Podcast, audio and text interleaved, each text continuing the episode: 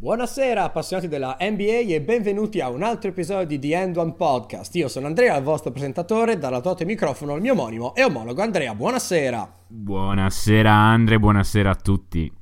Torniamo al presente, dopo due miniserie del Decade Show in cui abbiamo parlato del basket giocato nell'ultima decade, ricominciamo a parlare del basket che sta venendo giocato in questi giorni, soprattutto perché stiamo arrivando allo Star Game e dopo lo Star Game le cose si fanno veramente, veramente importanti. Um, approfittiamo di questo ritorno al presente per anche presentarvi quelli che sono secondo noi i mid-season award, cioè i giocatori che sono in questo momento più notabili più rimarcabili, non so come dirlo, più, eh, come si può dire, più notevoli, ho fatto un giro italo-franco-italiano, per quanto riguarda i vari premi che saranno assegnati a fine stagione. Ovviamente Rookie of the Year, Coach of the Year, insomma lo sapete. Tutto questo dopo la sigla.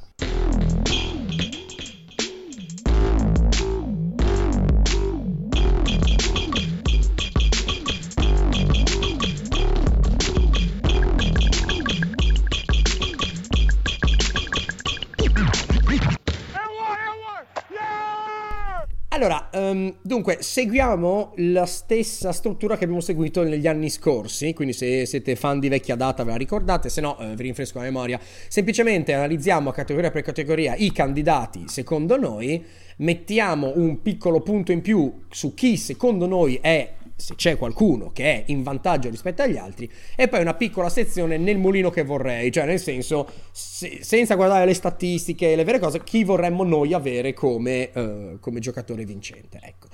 Allora, si inizierà, iniziamo con il Rookie of the Year. Allora, Rookie of the Year, iniziamo con un, un, dire, un, un intro doverosa, cioè... Mi sono detto, ma stai a vedere che io sto a farmi tutto quanto il calcolo delle, delle varie cose e poi può vincerlo Zion comunque. Allora mi sono detto, fermi tutti. Siamo andati a vedere per curiosità la lista dei vincitori del Rookie of the Year con meno gare giocate al, nel loro palmarès. Al netto del lockout, per info, nel 1999 fu Vince Carter giocando 50 gare e nel 2011 fu Kyrie Irving giocandone 51. Il rookie of the year che fu impiegato meno fu Brandon Roy nell'annata 2006-2007 che lo vinse con 57 gare giocate, 17 punti, 4 rimbalzi, 4 assist, 55% di true shooting. Per inciso, sono... andatevi, andatevi, a leggere il pezzo su Brandon Roy che è uscito su The Athletic qualche giorno fa perché è incredibile. Andate eh? a leggervelo. Devo cercarmelo, me lo segno anch'io. Um, l'ultimo caso eclatante di giocatore che avrebbe potuto vincerlo giocando poco è stato Embiid nel 2017, cioè il Rookie of the Year vinto da Malcolm Brogdon, Malcolm Brogdon che giocò 75 gare e girava a 10 più 4 più 3. Quindi non, non meritava numeri... Saric quell'anno lì secondo me. Sono eh, d'accordo. Non doveva andare a Embiid, va benissimo, perché se non sbaglio ne giocò meno di 30, una cosa del 31. genere. 31, 31. Ecco, ok. Eh, però Saric aveva cifre migliori di quelle di Brogdon e diciamo, è vero, Brogdon era, aveva fatto parte sì di una squadra molto più forte, però non è che avesse proprio contribuito attivamente a rendere quella squadra una squadra. Ecco, no, insomma, non, era, non, era, ancora il Brogdon di adesso, no. No, no, no, infatti è stata una positiva sorpresa, ma insomma l'avrei dato a Saric quell'anno lì. Anch'io. E però Embiid, come detto tu, era comunque nel mix. Giocò 31 gare, non lo vinse per questo motivo qui, perché giocò troppe poche gare, ma girava a 20 punti, 8 rimbalzi, 2 assist e 3 stocks e mezzo. Stocks sì, sì. vuol dire l'insieme di stoppate e rubate. Ah, ad ora, quando ho scritto, eh, che era 5 giorni fa, stiamo registrando domenica 19 gennaio, quindi insomma, mancano qualche gara, mancano una quarantina di gare, Zion deve ancora fare il suo debutto.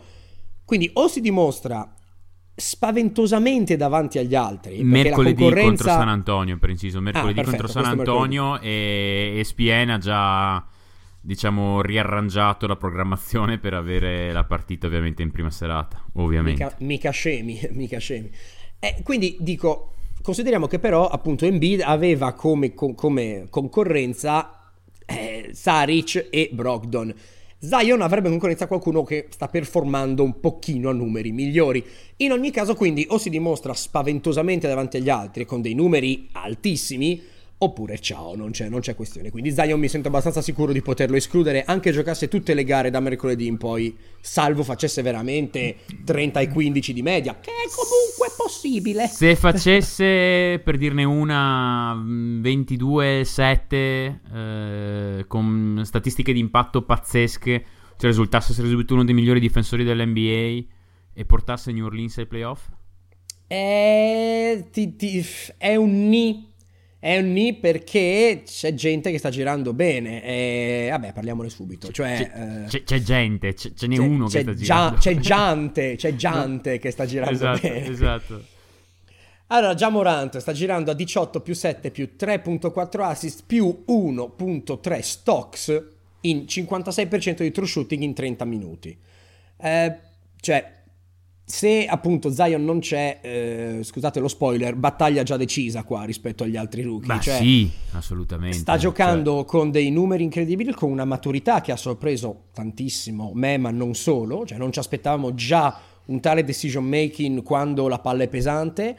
È atleticissimo, lo abbiamo visto, cioè avete visto le lights, è una roba spettacolare. Ha una buona mira, cioè, tira col 39% da 3, non essendo comunque sia solo non uno shooter. Non me l'aspettavo, non me l'aspettavo. Questa, questa, cioè, la, la, true shooting di Moran già così alta, che è anche indice di selezione dei tiri, non me l'aspettavo, assolutamente. No. E, e, e, per aggiungere quello che hai detto tu sulla visione di gioco, sul playmaking, ha una visione di gioco appunto ancora, cioè, che, che è pazzesca. Cioè, veramente, si sapeva che fosse buona, non credevo che sapesse eh, massimizzare il rapporto tra buone decisioni e cattive decisioni così presto.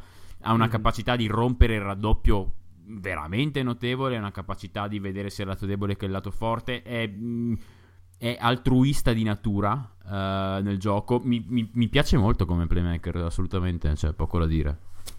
Sì, sì. Peraltro Timo ha detto una stupidaggine prima di aver invertito le cifre degli assi e dei rimbalzi, cioè 18 sì, più sì, 7, sì. 7 sono gli assi. Ovviamente perché... 18 più sì, sì, ma si capiva. Perché tutto questo discorso per fare 3 assist e mezzo a partita mi no, sembrerebbe un po' una fregnaccia. No. Ah, anche, beh, però se prendesse 7 rimbalzi con quell'altezza lì diciamo che... Anche questo sarebbe. Sì, esatto. Appunto, abbiamo visto sprazzi di genio, però come dici tu, non è il giocatore che fa sprazzi di genio e poi enorme stupidaggine. Abbiamo visto anche già un buon lavoro molto solido di gestione del, della squadra di una squadra interessantissima come Memphis che comunque sia, eh, io l'ho scritto una settimana fa, era 5 su 6 a gennaio, ora devo controllare come sono messi, ma comunque sia un record più del 50%. Sono, no, no, sono 20, sono 20 su 20, no, 22. Dico, Dico a gennaio. Ok, 20, comunque 20, 20 vinte, 22 perse al momento, sono ottavi comunque nel, a, sì. ad ovest e questo è quello che conta alla fine. Cioè, questa sì. squadra qua era una squadra che co- comunque è, sono diciamo una squadra che per fine anno potrebbe avere 35 vittorie, anche se tieni conto dei, dei, dei, dei cali che avranno normalmente perché sono una squadra giovane. Eh, e niente, questa qua era una squadra che tutti a inizio anno pensavano uh, facesse schifo, avrebbe fatto schifo perché, perché fondamentalmente ha un playmaker rookie e avere un playmaker rookie è una botta incredibile in termini di vittorie. Invece questo qua è arrivato e niente, è stato immediat- cioè, immediatamente la squadra è una squadra che è in playoff contention e così a naso rimarrà in playoff contention fino a fine anno, insomma, non, questo, non penso parliamo... che trollerà di questo ne parliamo molto meglio dopo dell'effetto Morant. Dopo ho, ho, ho un quiz alla cieca per te okay. eh, a sottoporti. Allora, um, vabbè, Memphis, ma adesso allora, c'è un giocatore di cui abbiamo parlato già abbastanza bene, di cui parliamo anche molto spesso, di cui abbiamo già detto che è stato scelto alla 21 e di cui già abbiamo cantato una sigla che è stata premiata come miglior sigla alternativa di questo podcast. Brandon Clark, um, ho voluto comunque inserirlo nei, nei, nei, pretendenti al Rookie of the Year perché 12 più 6 più 1,5 più 1 più 3 stocks con il 68% di true shooting giocando eh sì. 21 minuti. Moran ne gioca 30, eh? lui ne gioca 21 gioca sensibilmente meno dei suoi concorrenti in questa sezione del, del, nostro podcast, cioè tutti gli altri giocatori che nominerò Uh, non so se Andrea ne nominerà altri perché abbiamo preparato la puntata separatamente per tenerci l'effetto sorpresa, ma lui gioca sensibilmente meno tempo rispetto agli altri. Io, guarda, io sì, sì, esatto. Cioè, eh, Clark sta tenendo comunque una, un mas- una masterclass in, nella selezione del tiro. Cioè, eh, sta selezionando i tiri, è una cosa che cioè, io mi, mi, aspettavo una roba del genere da Clark, eh, quindi questo mi fa. Figurati, cioè, sono orgogliosissimo di tutte le, le, palle che vi ho rotto in, in, in, diciamo, in fase di draft. Uh, no, comunque, uh, io ce l'ho come terzo momentaneo nella mia classifica di rookie. In realtà, per me, ci sono i primi due sono eoni avanti a tutti gli altri. Per quanto Clark per impatto sia probabilmente il rookie, se vai a vedere i numeri di impatto, probabilmente il rookie migliore dell'anno. Però eh, in realtà è, è, terzo per me dietro i primi due. Per me ce ne sono solamente due. eh, che hanno vinto detto... tutti i rookie del mese fino ad ora. Abbiamo detto true shooting il 68%, contando che il 54% delle sue conclusioni non sono al ferro, perché al ferro chiude con il 76% ed è nel 96esimo percentile da rollante. Cioè vuol, sì, dire ma... che, vuol, dire che, fa meglio del 96% della NBA rollando a canestro. Cioè, a, que- non... a, quel flotterino che è una cosa... So, al flotter che non è bellissimo, però è, entra sempre e, e soprattutto... Comunque, eh, Clark, se non l'avete visto giocare tanto, guardatelo perché è molto bello anche proprio nelle conclusioni al ferro. Perché sembra che galleggi in area. Clark, sì, cioè molto, lui ha un'elevazione così alta che ha proprio la.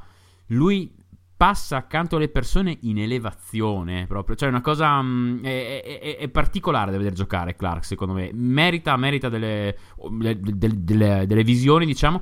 E, e. Vabbè, una difesa oltretutto spettacolare, Clark. Quindi non è che. Quindi sì. Senti, dico gli ultimi due miei e poi ti lascio. Tre miei, scusami, e poi ti lascio dire quello che secondo te è il numero Ma due, no, che non so se l'ho previsto o no. N- numero due, dai, chiaramente possiamo dirlo subito, dai, si sa chi è. È chiaramente Dimmelo. Nan. Dimmelo. Eh. Sai che io non l'ho neanche inserito, pensa a te. Ma non perché uh. non meriti, ma non perché non meriti, no. Perché ho voluto, ho voluto giocare la carta, la carta cuore. Vabbè, okay. parliamo, parliamo di Nan comunque. Eh, Nan, Nan, sta facendo 15. Ah, sapete che io non, non, adoro Nan e continuo a ritenere che abbia un potenziale altissimo di, di, da Brandon Jennings. Scusatela, però. È MVP uh, dell'Eurolega. Eh, sì, io non so. Questa... Comunque, Nan sta girando a 15 e 4. Uh, selezione di tiro molto rivedibile, secondo me. Uh, eh, 53% di true shooting. Um, sta ottenendo comunque un assist turnover superiore ai 2. Uh, in generale, non sta sfigurando nemmeno in difesa. A me il problema non è tanto, non è tanto la difesa con me, è quanto l'attacco. A me proprio non piace il, il prototipo di giocatore che Nan rappresenta. Cioè, eh, Nan rappresenta il, il, il tipo di giocatore che si prende i tiri che non dovresti prenderti, che però insomma, li, li, sta mettendo. Io però proprio, ritengo proprio che. Brandon Jennings, proprio. Sì, sì, però li sta mettendo. Li sta mettendo, indubbiamente. Eh, io ritengo però che sia il sistema che, che, che stia costruendo questi tiri per il, il giocatore Nan che è in quel determinato ruolo. Penso che qualcuno al posto suo potrebbe metterli con maggiore efficienza. Penso che qualcuno al posto suo potrebbe passare determinati tiri e, e, e, diciamo attivare di più i compagni. Penso che qualcuno al posto suo potrebbe fare meglio in generale, potrebbe avere letture migliori. Um, ricordiamoci che un rookie, sì, ma per modo di dire, perché è, è un anno più vecchio di Devin Booker, per dirne una. Um, cioè, io per tutte queste ragioni, fossi Miami, onestamente, ma Nan lo scambierei ora. Cioè, per me Miami è una squadra che è un giocatore lontana dal forte dal fare dall'essere veramente una contender. E se dovessi decidere qual è il, il mio asset pregiato, tra virgolette, da mettere dentro, è vero, probabilmente in una qualsiasi trade devi metterci dentro Winslow, più contratti in scadenza, più però per una stella ti chiederebbero probabilmente anche qualcosina in più. Io non avrei alcun problema a separarmi da Nan se fossi, se fossi Riley. Um, penso sia anche un buon momento, oltretutto, per, per, certo. per separarsi, anche perché comunque è ad un contratto che è, è regalato per i prossimi anni, Nan. Cioè, il contratto eh, è ottimo. Come eh, sempre è un vendi quando la tua azione ha valore alto, non aspettare. Sì. Ne, abbiamo, ne abbiamo parlato per Sabonis l'anno scorso, eccetera, sì. eccetera. Per me sì. Vedi, io invece gli ho preferito, per ragioni puramente di cuore, perché sono assolutamente d'accordo che Nan abbia avuto un impatto più, più significativo, il suo compagno di squadra, che è un giocatore che riesce ad essere l'uomo più bello e più brutto della NBA indipendentemente dall'angolo in cui è fotografato, cioè Tyler Herro. Cioè, Hero, Hero, è un giocatore che, non so, avete visto le foto? Ci sono alcune foto in cui è un figo della Madonna, perché di base è un figo della Madonna, e alcune foto in cui sembra che abbia gli orecchioni, cioè, c'ha, c'ha la parte sotto della faccia gonfia, non so come funziona. Non devi, non devi quando, quando, davanti a una persona col fascino di Tyler Hero, tu non devi chiederti se sia bello o sia brutto, devi solamente arrenderti al suo fascino, non c'è niente che devi fare. Mi, mi arrendo al suo fascino, ma mi arrendo anche al modo in cui gioca. 13,5, 4,5, 2 col 54% di true shooting giocando 28 minuti. Eh, Ebbene, eh, insomma, lo sappiamo, è un buon tiratore, uno scorer a tutto tondo, sa fare anche il suo in difesa, non vincerà mai rookie sta soffrendo, sta soffrendo ancora in difesa però un po', eh. Mm. sta ancora soffrendo e... in difesa. Cioè, potenzialmente me... non è male, però sta ancora soffricchiando. A me quello che piace molto, e che forse mi acceca un po' il giudizio, è che è un uomo che ha dei notevoli testicoli. Può, cioè proprio sì, sì. assolutamente presenti. E quindi a me piace questa cosa qua anche per premiare andando oltre un pochino i, i numeri. Però vabbè. Allora, devo, vabbè, eh, tengo l'ultimo perché non l'ho neanche mai visto, non l'ho mai guardato, anzi lo dico subito, RJ Barrett, eh, ho, cioè, la mia descrizione è stata New York non mi piace, non la guardo, devo nominarlo ma non lo so, ciao, questa è stata la mia ah, descrizione. Uh. Barrett, cioè. eh, Bar... allora io non ce l'ho nella lista, io non ho parlato, no, non ho solo, parlato di Dobbiamo nominarlo, cioè ah, Sì, nominalo, però il problema è che non è, non, è, non è, assolutamente valutabile in quel contesto Barrett perché mh, mm, New York sta avendo N problemi, eh, per quanto sia migliorato un po' sotto Miller, New York sta avendo N problemi, uno di questi è che fondamentalmente non ha le spaziature che servirebbero a Barrett per per giocare. Io ho visto davvero poco di New York quest'anno, lo ammetto, non ce la faccio, cioè veramente non ce la faccio. Um, però quello che ho visto uh, è che veramente ehm, eh, Barre, Barre, dovrebbe essere Barrett e quattro tiratori o se volete Barrett un rim runner e tre tiratori quello che volete insomma Barrett è quel prototipo di giocatore lì. Eh, dovrebbe avere per quanto non sia un gran finisher al, al, ferro dovrebbe avere la strada libera per andare al ferro avere... in realtà è tutto è tutto è una palude non... cioè no assolutamente non non è messo nelle condizioni migliori di, di, di, di no. rendere Barrett. Non è messo no, nelle condizioni migliori. Dubbio. Allora, il mio ultimo candidato, che anche lì ho messo solo per avere una scusa per cui per, per, per parlarne, perché purtroppo è brutto, ma quando ci sono notevoli, notevole gap tra i primi e quelli dopo, insomma, stiamo parlando un po' del sesso degli angeli, ma vorrei dare un minimo di onore al signor Eric Pascal che arrivato in una situazione difficile, un po' diversa da quella che è stato gli ultimi anni, a gestire un po' una situazione in transizione, sta girando a 13.6 più 4.5 assist più 2, eh, scusami, rimbalzi più 2 assist più quasi una stocca partita, 56% di true shooting giocando 27 minuti. È arrivato alla 41 ha dato comunque una cosa bella da guardare ai tifosi Golden State di quest'anno, cioè sa, sa giocare, sa giocare in isolamento 17% dei suoi possessi sono in isolamento, causano 96, 0.96 punti per possesso, cioè 69 percentile, per essere un rookie comunque positivo. 10% delle sue conclusioni arrivano da tagli verso il canestro, in cui le conclude al 60 percentile, quindi anche lì possiamo dire che è migliore della metà della lega nel andare a tagliare il canestro. Ora, non si aspettava da lui che fosse né Draymond Green, anche perché eh, c'è la cazzimma ma non c'è ancora la difesa, non ci aspettava che fosse, che ne so, però mi sembra la versione riuscita di quello che doveva essere Anthony Bennett, cioè uno un po' grossetto che fa un po' di tutto, eccetera, eccetera. Se, eh, eh, sta molto bene nel sistema, ne ho scritto anche già in passato per, per The Shot di Pascal, eh, molto be- a me piace molto rivedere di nuovo Spellman e Pascal insieme e penso che siano due che potrebbero rimanere in rotazione Golden State anche l'anno prossimo. Um, Pascal è molto adatto al gioco di Kerr in generale, ne, ne, ne ho parlato anche con, con Aia, con Emiliano Nariretti che, che salutiamo. Uh, prima della stagione, cioè, o meglio, ne abbiamo parlato appena iniziata la stagione, però eh, entrambi l'avevamo detto prima della stagione. Mm, Pascal è è il lungo perfetto per Kerr perché è un lungo che ha letture, perché è un lungo che sa passarla, è un, è, è un, giocatore intelligente in generale, eh, Pascal, mettiamola così. È un giocatore, se volete, un po' anacronistico per la distribuzione di tiri che ha, um, però non è, cioè, comunque spa, apre un po' il campo, diciamo, non è Spellman in quanto tiro da tre, ma apre un po' il campo. Um, e soprattutto ha, ha, letture con la palla in mano, cioè sa, sa leggere il gioco. Um, non aspettatevi grossissimi miglioramenti da Pascal, perché se non sbaglio è no. classe 97. Um, però, nel senso, è comunque un giocatore solido che può portare punti veloci dalla panca e può portare intelligenza offensiva dalla panca. Quindi, secondo me, Pascal è uno che può rimanere in rotazione Golden State anche negli anni a venire.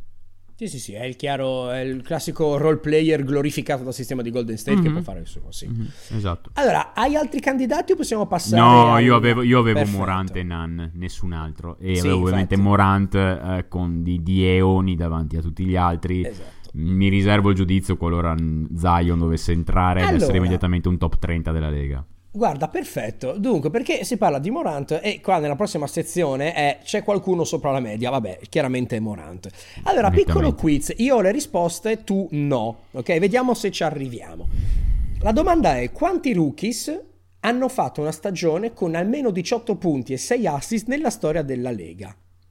Ok, allora. Ce dico... ne sono in totale 9 di cui già Morante è uno di questi. 9, quindi me ne mancano 8. Quindi 8, 8. Okay. Sono, allora, mo- sono, sono, fortemente in eh, difficoltà. Allora, Doncic Ce ne sono due, Doncic, due l'anno Doncic scorso. e Young. Doncic e Perfetto. Young. Vabbè, questo e questo, e questo Doncic e Young, sicuramente Iverson. Allora, eccolo qua. Perfetto. Iverson sicuramente e credo Lillard.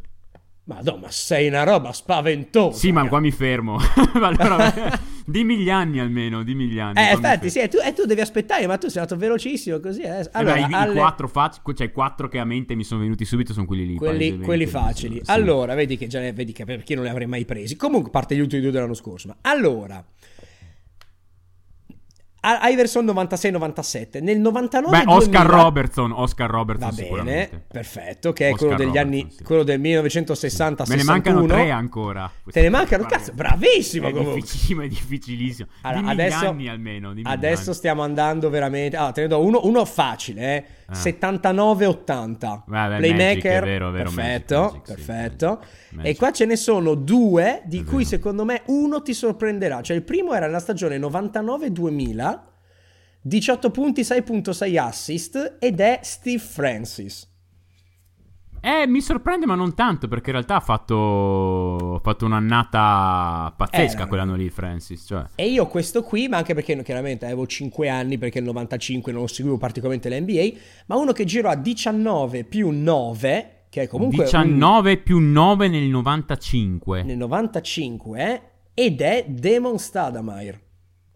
19 più 9 Stadamer da... 19 più 9 cioè, 95. sono i 9 che mi sorprendono di Stadamer da Eh sì, è spaventoso. Cioè, non, ok, Stadamer mi ricordo che fece molto bene da rookie, cioè l'ho letto ovviamente, non, non mi ricordo le partite, però... Lo, mm, però 9 assist non avrei mai detto. Non avrei mai detto. Record, record assoluto eh, Robertson con 30 punti e sì, 10 sì. assist. Però Sa- sarei, sarei, potuto arrivare a Francis, eh, a Stadamer non ci sarei arrivato onestamente. A Stadamer, eh, col... Sì, Sarebbe stato il trentesimo nome che ti avrei detto, probabilmente. Sì, sì. E quindi così. Quindi possiamo dire che Gian Morant fa parte di un club particolarmente esclusivo, direi, visto sì, che sì. come stiamo messi. Allora. Mi vabbè, piacerebbe, mulino... fra l'altro, andare a vedere la, la, la true shooting di quelli nella rookie, perché penso che quella sia proprio il, il, il key differenziale. Cioè, true mm. shooting mm. e assist to turnover percentage. Secondo me, se vai a fare una ricerchina con quelle due cose dentro, anche con la true shooting di Morant e l'assist to turnover percentage di Morant credo ci sia solamente Morant. Così a, a, a naso, eh. Così devo, a naso. Devo vedere. Se avessi, se, avessi, internet lo farei, ma non lo, lo facciamo. No, no, no, ma secondo me, eh, secondo me eh, siamo lì. Cioè, c- c'è Morant e basta. Lo, lo, faremo dopo. Ma secondo me c'è bene. e basta. Così, tanto insomma, eh, cioè, dietro le quinte mi è esploso internet. Così, però. Esatto, esatto, esatto. Allora, nel mulino che vorrei, eh, vabbè, sarebbe figo avere Brandon Clark. Non lo vincerà, ma sarebbe figo avere Brandon Clark. Beh, ovviamente sì. Giusto, cioè, io non, po- non, cioè, posso, proprio... non posso dare, dare contro a questa scelta, ovviamente. Chi sono io per non dare il rookie dell'anno? Va bene. Allora Avanti. avanziamo, andiamo al MIP, Most Improved Player. Allora, ci sono due premi che ci mandano sempre più o meno in crisi, come bisogna analizzare, non solo noi. Cioè, il MIP e il Defensive of the Year, perché sono dei premi che sono a veramente molto come dire, no, m- molto più flu. Che altro, più che altro, eh. se, abbiamo, se ci abbiamo messo 20 minuti per il Rookie of the Year, non immagino eh, per sì. il Most Improved. Eh, dobbiamo. Eh, per il Most per Improved quello... potremmo metterci qua. Facciamo una puntata solamente per il Most Improved. Sì, in effetti sì, lo specchiamo in due. Vabbè, allora, allora avanti. Dunque, senti. Allora, regola mia, io regola mm. mia che ho messo, non metto sophomore. No sophomore, no sophomore, Perfetto. bravissimo. Anch'io lo volevo. Ci- ne cito solamente tre, però, che vanno citati. Shy sì. che è passato da 11-3 a 20 più 6 e met- ho messo i rimbalzi qua. Solitamente non, vo- non, vorrei citare più i rimbalzi in generale, ma quali cito perché sì. salto grosso. Graham, che da 5-3 sì. è passato a 19-8 e Doncic che è passato da 21-8-6 a, a 29-10-9 e praticamente cioè vabbè do, ho, dovuto mettere dentro Doncic no sophomore no sophomore no senti sophomore. qua posso iniziare a dirti io i miei e poi ne, come e, no e, e, e, dimmi c- non li ho letti i tuoi Dimmi, eh, cielo, cielo, mi manca. Io qua p- parto con un milione di candidati al Most Improved e li taglio dopo per narrativa, ok? Quindi ti metto dentro anche nomi assurdi. Bene, io ne ho messi quattro, eh, comunque. No, io ne ho tantissimi. Uh, poi dopo li taglio. Uh, Dean Widdy, da 17,5 no. a 22,6. La, perché l'ho messo dentro? P- breve spiegazione. Narrativa di miglior giocatore della squadra senza Irving. Però, onestamente, i numeri caleranno, secondo me, adesso che è tornato Irving. E questa narrativa ce l'aveva anche l'anno scorso ai tempi di Dilo per larghe parti. Quindi, secondo me, Dinwiddie è uno di quelli che escludo subito. Rosier passa da 11,5. Ce l'hai? No, no, non ce l'ho. Rosier, ma hai fatto benissimo. Passa da 11,15 a 18,7 aumentando l'altro shooting, per inciso da 52-55, il salto c'è stato, ma secondo me comunque le, le, statistiche avanzate stanno facendo schifo, quindi il salto statistico grezzo c'è stato, ma quello avanzato no. È bello vedere che certe no, cose non no, cambiano, esatto, mi, danno, esatto. mi danno certezze nella vita, quindi no. tagliato anche lui. Allora, iniziamo a fare un pochettino. Volevo cito... solo ricordarti che mm. prende 58 milioni. Comunque, poi. No. Sì, sì, sì. Vabbè, um, Adesso ne, ne cito alcuni. Alternerò tra candidati seri e candidati non seri. Questo qua penso tu ce l'abbia, non lo so. Jalen Brown. No, non l'ho considerato. Non ce l'hai. Questo qua, Brown, ti, ti, ti anticipo che sarà uno dei miei finalisti. Um, mm. Da 13,4, 55 di true shooting passa a 20 più 7 col 60 di true shooting. Questo qua è un salto pazzesco perché ha aumentato volume e true shooting. Um, la difesa è rimasta buona oltretutto. Quindi per me Brown è un candidato serissimo. Uno che devi avere ce l'hai 100%, Brandon Ingram. Sì, beh, Dicio- beh da 18-5-3, 56 di true shooting a 25-7-4. Esatto. 60 di true shooting. È passato dal 33% da 3 su tentat- meno di due tentativi a partita a 41% su 6 tentativi. Offensivamente gioca come una super stella. Forse non super, ma stella sicuramente. Uh, quest'estate prenderà il max. 100% prenderà il max. Già, già eh, detto qualche episodio fa. E, guarda, eh, lui e Brown che ho appena citato sono un inno al ricordare a tutti quanti noi di non fare i redraft troppo presto. Perché eh, questo gio- in, un Ingram così, se Ingram è questo giocatore qua, se anche smettesse di migliorare domani, Ingram sarebbe comunque un grandissimo giocatore, un signor giocatore. Un giocatore che può meritarsi una chiamata numero 2 e per inciso potrebbe essere un complemento offensivo pressoché perfetto per Zion. Quindi, sì. uh, quindi mh, secondo me, ah, vabbè, uh, tu cosa hai da dire su Ingram? No, per... infatti mi, so, mi, mi, sono detto, guarda te, se quello che già era chiamato bust per l'appunto dopo un anno e due anni perché non migliora, eccetera, ok, ha cambiato squadra, ha ricevuto più responsabilità, però è diventato quel, sta diventando quel baby Durant di cui si parlacchiava, tra virgolette. Stessi minuti dell'anno scorso, un aumento di produzione notevole, come hai detto tu, 60% true shooting contro 55, da bene a benissimo. E gioca anche una squadra che massimizza i suoi punti forti, i punti forti, cioè è esplosivo dal palleggio, può giocare, preferisce giocare avendo delle praterie per correre, perché così se no non si sì. spezza col corpicino che ha. E i por- poi, Pelicans hanno Lonzo e Holiday che portano su palla e sono capaci a farlo e permettono già di iniziare la, l'azione in maniera dinamica per lui. Cioè a difesa già mossa, cosa che gli consente di sfruttare queste famose praterie, e ha comunque giocatori che allargano il campo, perché New Orleans è passata ad essere quella squadra che non aveva shooting a avere Reddy, Cart, Melly e Moore, ad esempio, che fanno loro. Moore, Lonzo... Moore, è, Moore è, mm, è, tornato veramente... Moore deve essere... Moore è proprio il giocatore che Ecco, Moore è uno, non lo so, eh, avremo una puntata sulle trade eh, molto, molto presto. E eh, Moore è il classico giocatore che io, se fossi una contender, proverei a portare via. Perché secondo me ci vuole poco e niente. Moore è, è, è, è un professionista. È stato in grado di starsene zitto in parte per un po'. L'hanno chiamato, l'ha fatto a giocare, è entrato in rotazione, è diventato importantissimo. Veramente è incommiabile, encomiabile. Sì, sì, sono, sono, d'accordo. Anche a me Moore non riesco a... Dovrei studiarlo un po' meglio la sua carriera perché ho avuto l'impressione che fosse forte, poi no.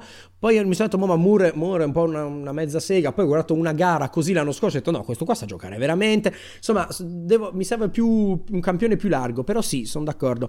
Questi giocatori qua appunto allargano il campo e soprattutto l'infortunio di Zion gli ha permesso di slottare a 4 avendo un sì. vantaggio spesso di velocità sul difensore diretto e questo ha comportato per l'appunto questo. Quando tu dici vogliamo vedere come si, come, come si complementa con Zion, ci sto d'accordo. Se Zion gioca da small 5, tra virgolette, deve, deve. che deve perché siamo nel 2020, Assolutamente sì. Comunque sì, Ingram è un bel candidato, assolutamente. Anche per me sarà un finalista, ti anticipo. Uh, sì, altro nome che tu potresti avere perché è un po' quel...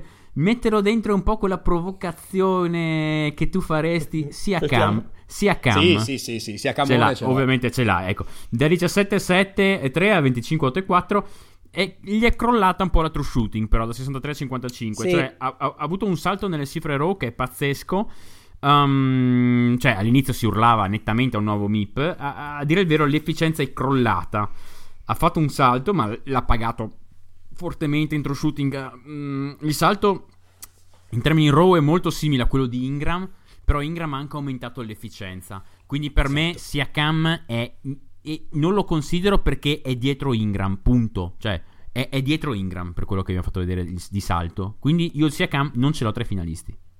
Ha ridotto l'efficienza perché uh, le triple che prende adesso sono piegato dal palleggio e non più in catch and shoot dall'angolo libero, che è la tripla più facile della NBA. Quindi Beh, anche ha, per quello insomma, è ridotto, uno dei, dei, vari esempi. Ha eh. ridotto l'efficienza anche perché non c'è più Kawhi, nel senso che quando, eh, certo. tu, diventi, quando tu diventi il giocatore il, il giocatore da marcare il della giocatore. squadra avversaria, sai, anziché metterti il secondo miglior uh, difensore, ti mettono il primo e bla bla bla. Ok? Cioè, quest'anno qua, uh, quando giocano contro Toronto, sia Cam se lo prende Simmons. Ok? Quando giocano contro Philadelphia, sia Cam se lo prende Simmons, per dirne una. Non se lo, cioè, ok? Certo. Questo è il. Certo. L'anno scorso si prendeva Kawhi, adesso.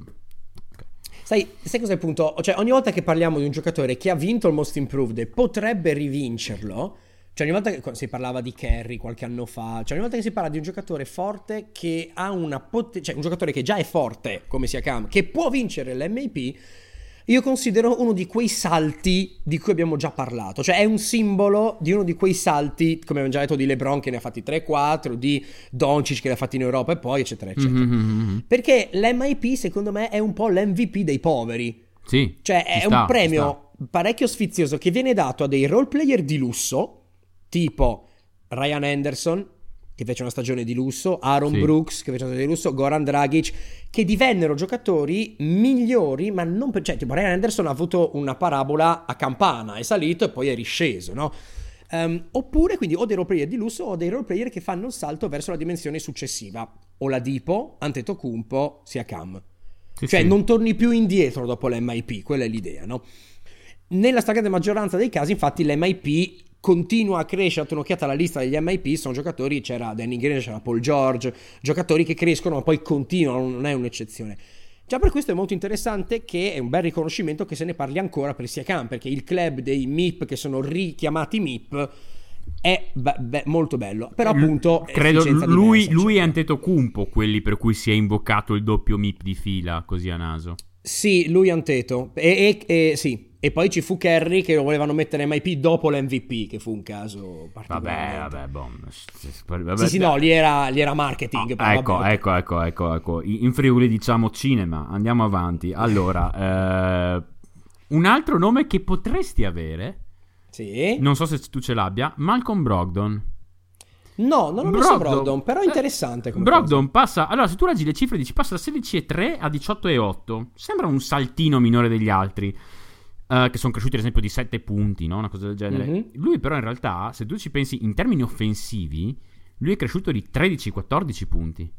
Perché, cioè, ha, fatto, ha, ha, ha, quasi triplicato il numero di assist.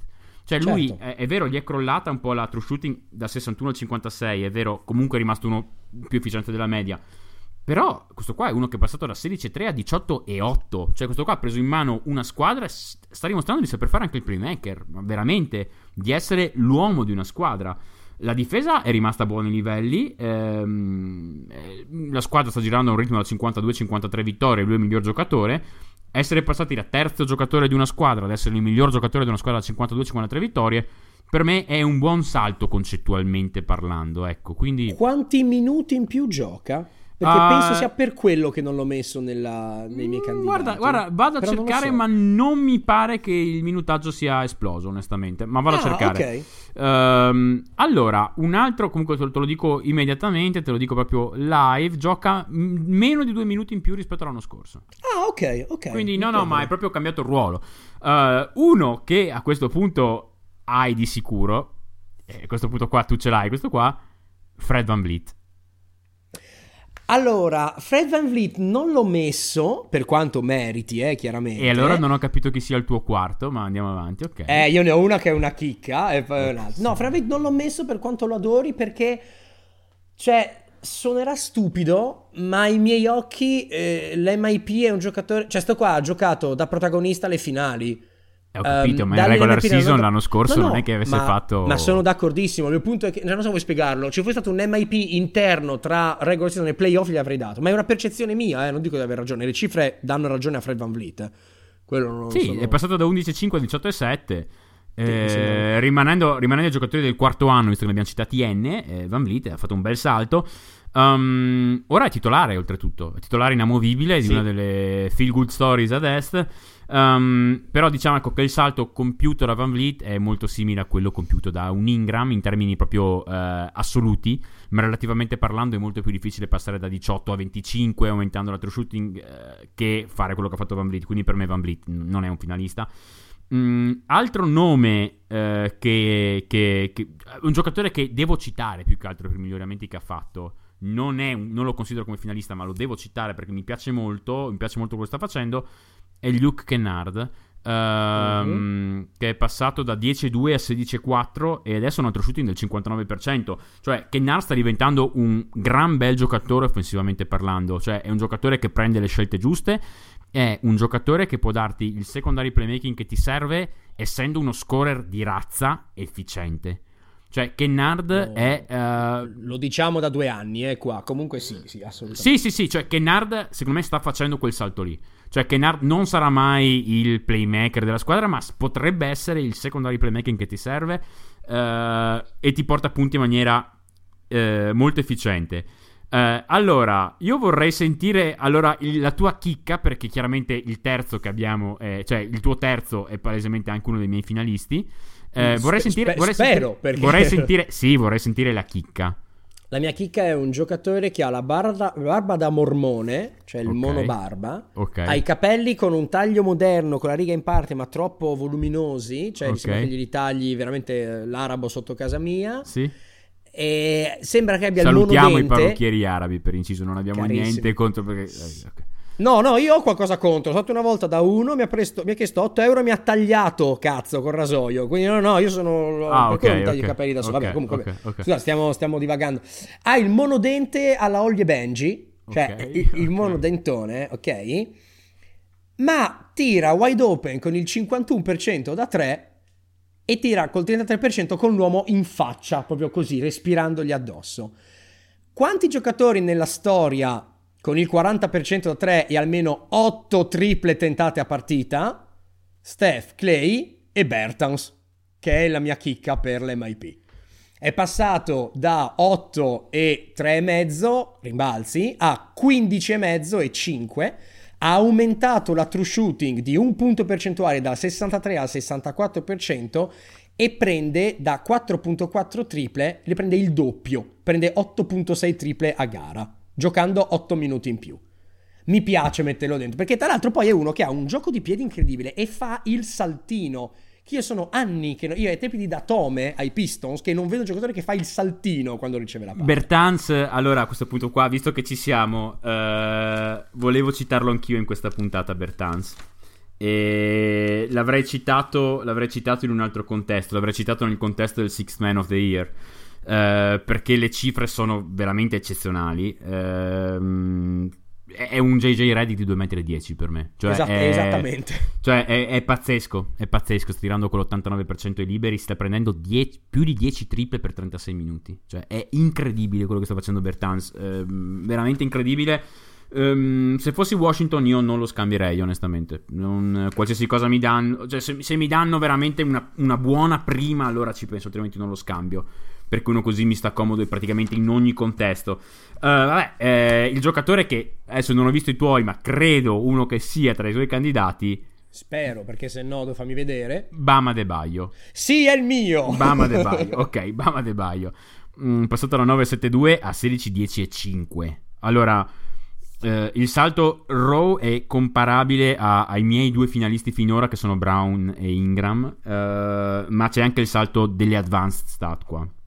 Cioè qua si passa da eh, vabbè, il, il, DPPM, cioè io considero il PPM come una, una delle mie metriche preferite, quello è, è, migliorato ma non è esploso, da 1,7 a 1,8 che comunque è molto buono. Um, però offensive si è passati da meno 0,86 a più 0,89, qua il salto è mm. notevolissimo. Um, qua c'è stato un mix di crescita di volume, uh, efficienza, uh, court awareness, cioè di tutto, ok? Io vedo tre finalisti comunque, quindi qua Adebayo, uh, Ingram e Brown. Questi qua sono i miei tre finalisti. Uh, onestamente, uh, in, termini, in, termini, di salto, di salto meramente offensivo, ti dico, cioè di, di, di scoring, ti dico Ingram probabilmente. E, e, ed, è più, ed, è addirittura più, più, più, impressionante di quello di Brown. Cioè, tra Brown e Ingram io devo prendere Ingram. Perché il salto, il salto eh, concettuale che hanno fatto è, è, è, simile. Il salto concettualmente parlando è un salto offensivo. Prendo uh, di scoring, prendo, prendo, prendo, Ingram. Però il salto in termini assoluti, soprattutto grazie agli assist di, di Bama De Baio, è, è ancora più alto. E, e non ha perso un colpo in difesa e è a tutti gli effetti il secondo miglior giocatore della seconda squadra d'Ovest in questo momento, terza, Adesso, comunque non scendo sì. più giù di quello, no, metti come termine anche di, di, di, quanto ci ha impressionato, no? Uh, cioè, ha aggiunto, ha aggiunto, una completa nuova dimensione al suo gioco, che è la dimensione del passatore, la dimensione in transizione. È, una, è, okay, è, è, pazzesco. È diventata difensivamente, è diventato, i numeri non lo dicono, ma secondo me ha fatto un altro salto difensivamente, è diventato una bestia. Sì, sì, sì. Ed ha il tipo di difesa che sarà super portabile ai playoff. Per dirne una, contrariamente da quello che spesso fa un Gobert, per dirne una. Ok? Che se lo tiri no? fuori da lì sotto non sa cosa fare. Uh, io voto Bama De Baio, non mi offendo se qualcuno vota Ingram.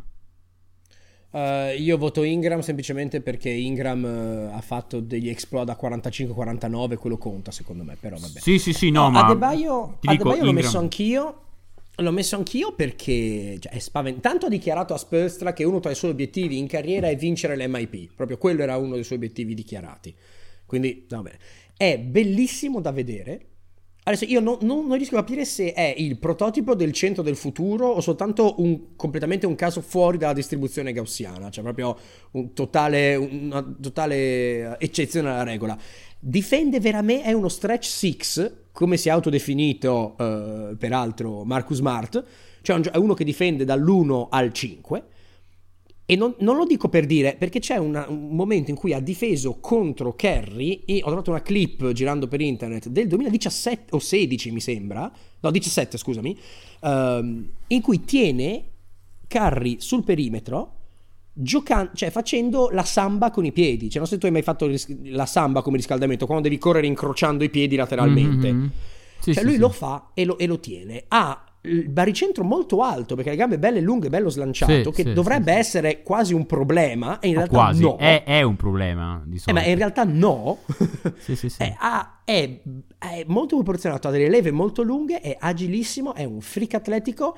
A volte mi sembra uno Jokic sotto steroidi, nel senso che cerca di fare degli assist della Madonna, ogni tanto Tre, tre, turnover a partita su 5 assist, quindi la percent- sì, il rapporto, il ratio eh, ma, perché, ma perché corre, cioè spesso lui corre con la palla in mano, cioè... Corre e cerca dei passaggi sempre thread in the needle, cioè cerca il passaggio che ti mette proprio in posizione di segnare subito. Sì, sì, cioè fa... lui sta avendo un ruolo palla in mano che, adesso qua stiamo un po' esagerando, però e non è troppo distante da quello che, fa, che, che faceva il miglior Draymond a Golden State con tutti gli altri no, che no. correvano. Quindi, nel senso, mh, mm, cioè, e, e, questo qua però offensivamente ha una dimensione che Draymond si, cioè, si sogna. Sì. Cioè, ed, è, eh... ed, è, coordinatissimo, elegantissimo da guardare, peraltro. Quindi... Sì, sì, sì, no, veramente mi, mi, sta impressionando. Per me Adebayo è... E ti dico, è, è, la mia scelta e ho Ingram secondo. Abbiamo invertito i primi due. Veramente potete decidere. Eh, se, no, non mi offendo se, se, se, votate uno, non mi offendo se votate l'altro. No, Vorrei solo far sei... notare come comunque anche quest'anno ho un serio candidato al Most Improved Player nel mio Fantabasket. E quindi arriva anche quest'anno. Ti venisse un colpo. Ehm, vabbè, io per me lo vince Ingram, ma nel mulino che vorrei c'è Adebayo o Bertans, Adebayo essendo più significativo. Quindi anche lì. Vabbè, allora siamo che, praticamente d'accordo. Direi dai. che ci siamo. Siamo, siamo, d'accordo, d'accordo, non ci siamo parlati, ma siamo d'accordo. Avanti. Siamo due rette parallele che si incrociano all'infinito. Allora, uh, Greg Popovich premio, quindi Coach of the Year Greg Popovich allora, premio, fammi prendere i miei appunti, vai, vai, vai. Allora, vai. Ho, scritto, ho, scritto, poca roba perché eh, per me è sempre un po' difficile riuscire, riuscire, a decidere chi metto avanti rispetto agli altri, dato che, cioè, i, come dire, gli aggiustamenti difensivi vincenti o i disastri vincenti Li vedi ai arrivano ai playoff, esattamente. Playoff. Tipo, prendiamo D'Antoni che ha fatto l'anno scorso, ha, ha, come dire, si è incaponito a far giocare Capelà in come in un pick, cioè, difendendo un pick and roll molto alto che ha aperto completamente le praterie per Golden State, quindi vabbè. Allora, il criterio generale è guardare il record di squadra, ma con un'enorme eccezione, cioè quella squadra è una corazzata o meno. La metto lì, non ho messo Vogel. Non perché non lo meriti un riconoscimento, ma perché con LeBron e Davis fino a un certo punto... Non ho messo neanch'io Vogel, anche secondo me ha portato una grande stabilità in termini di ambiente, cioè è stato... Sì. Sentivo un podcast, uh, uh, non mi ricordo dove l'abbiano detto questa cosa qua, onestamente, è un podcast che ho sentito uh, recentemente, comunque è, è, è, o il podcast, o, o, il podcast con Seth Partner, quindi quello con Nerder She Wrote, o, o, o, il podcast di Low con Arnovitz, non me lo ricordo, uno dei due. Um, Vogel è stata la scelta più è stata la scelta più umana fatta da una franchigia sempre alla ricerca del grande colpo, no? Quindi per dirti sarebbe stata una, una, una scelta molto più da Lakers prendere ad esempio Jason Kidd, ok? Il grande nome, il coach uh, mistico, poi l'hanno preso come assistente, però nel senso Fogel invece è stato proprio la, la, mh, mm, la persona normale messa in una posizione non normale e tutto quello che lui ha fatto è, lo dicevano in questo podcast, e concordo in, pie- in toto, non potevo dirlo meglio, Uh, ha iniziato ad allenare come se non avesse nulla da perdere, perché non ha una, nulla da perdere. Cioè, era un coach che era sostanzialmente fuori dalla lega. Gli hanno dato un bel contratto, se non sbaglio, quadriennale. Lo pagheranno lo stesso, a prescindere da come vada. C'ho LeBron e Davis. Portiamo semplicemente serenità nell'ambiente e poi fate voi. Che questo, però, uno così, per quanto abbia fatto molto bene l'ambiente, uh, non riesco a dargli il coach of the year, onestamente. Non riesco a dargli il coach of the year. Sono d'accordo no. con te. Bisogna andare a vedere le feel good stories in termini di vittorie. Tu chi hai tra i candidati? Io ho uh, Spurstra, Carlisle e Nick Nurse. Ok, eh, su, due, su, due, coincido. Io non ho Carlisle. Mm. Non ho Carlisle perché in realtà secondo me siamo stati eh, la comunità cestistica in generale è stata molto bassa su Dallas quest'estate e sai che io continuavo a insistere con te, guarda, se non fanno convincentemente i playoff quest'anno qua, vuol dire che hanno sbagliato tutto. E questo sì. te lo dicevo a, a, ad ottobre. Uh, io ero abbastanza convinto di vedere una Dallas così, magari con un Porzingis un po' migliore, Dalla, eh, Don, Doncic un po' meno, un po' meno bene, però nel senso ero convinto di vedere una Dallas che, che poteva chiudere più vicino alle, alle, 50 che alle 40. Questo ero, ero abbastanza sicuro. Tu perché hai Carlisle? Ho Carlisle perché eh, togli Porzingis e togli Doncic, sta facendo girare una squadra benissimo, sesta ad ovest, con giocatori che in altre squadre non redderebbero probabilmente così tanto. Puramente per quello. Eh, ma sai Poi cosa... quanto sia il merito di Doncic quanto di Carlisle posso capire se è una critica fattibile. Il trucco è sempre, è sempre quello comunque con Carlisle, eh, in generale da anni, ed è una cosa tanto, tanto, tanto facile quanto vera. Uh, il playbook di Carlisle è relativamente semplice e quindi mm-hmm. uh, i giocatori lo assimilano molto facilmente, i giocatori sanno sempre quello che devono fare. Eh, che questo è anche un po' il principio che sta usando Williams a, Phoenix. Cioè hanno un playbook molto molto semplice, un giocatore, un role player, quando si trova davanti a un playbook semplice è solitamente più, più tranquillo, tra virgolette. Ok? Um, quindi insomma, questo, questo per dire. Io li ho tutti ad est, ho anch'io Casey. Li ho tutti ad est. Uh, eh, n- par- scusami, parliamo, di Casey, parliamo di Casey. No, tu hai detto Nurse, volevo dire sì, volevo dire Nurse, Nurse, assolutamente okay. sì. Um, anche lì, io ho Nurse tra i miei candidati, però non so se ce l'ho nei primi tre, ad esempio. Io ne ho, io ne ho messi c- 4-5. Um, io credevo che i Raptors fossero forti già l'anno scorso e credevo che fossero forti anche senza Kawhi. Cioè io questi Raptors qua me li aspettavo. Quindi mm. ho Nurse perché ha mantenuto alta l'attenzione, ha reso giocatori come Hollis Jefferson utili.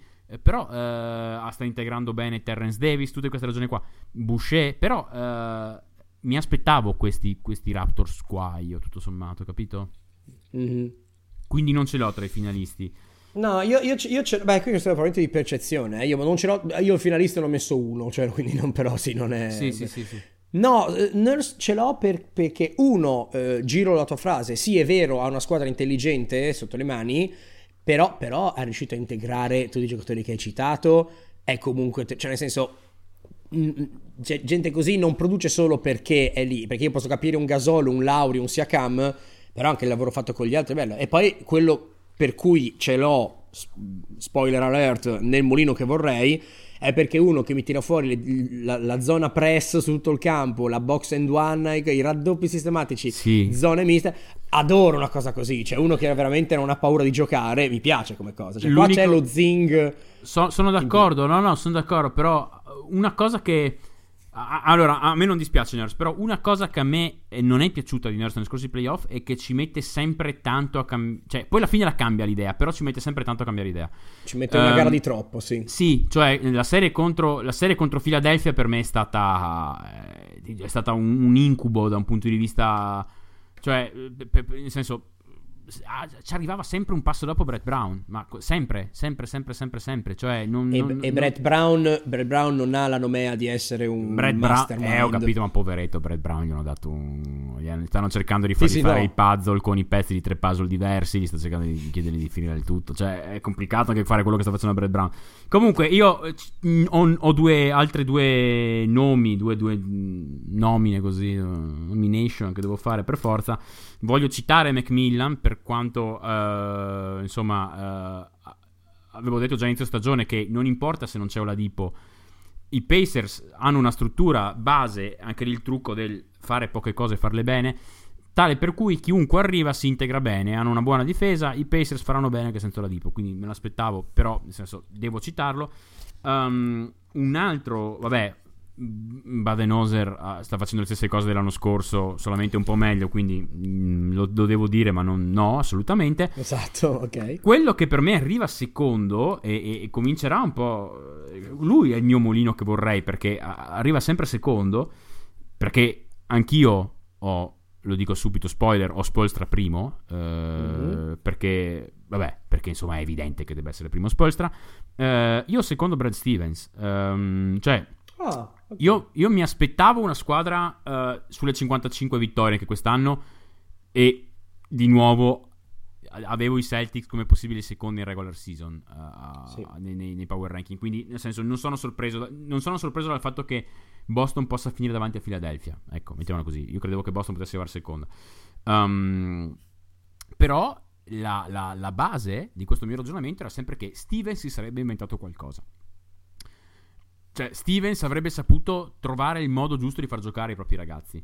Um, questa qua è una squadra che sulla carta ha un all-star vero e proprio che è Kemba. Gli altri sono, eh, sono all-star infieri o cose così. Però, nel senso, ha, ho un all-star. Quindi io, io, Stevens è il mio mulino che vorrei.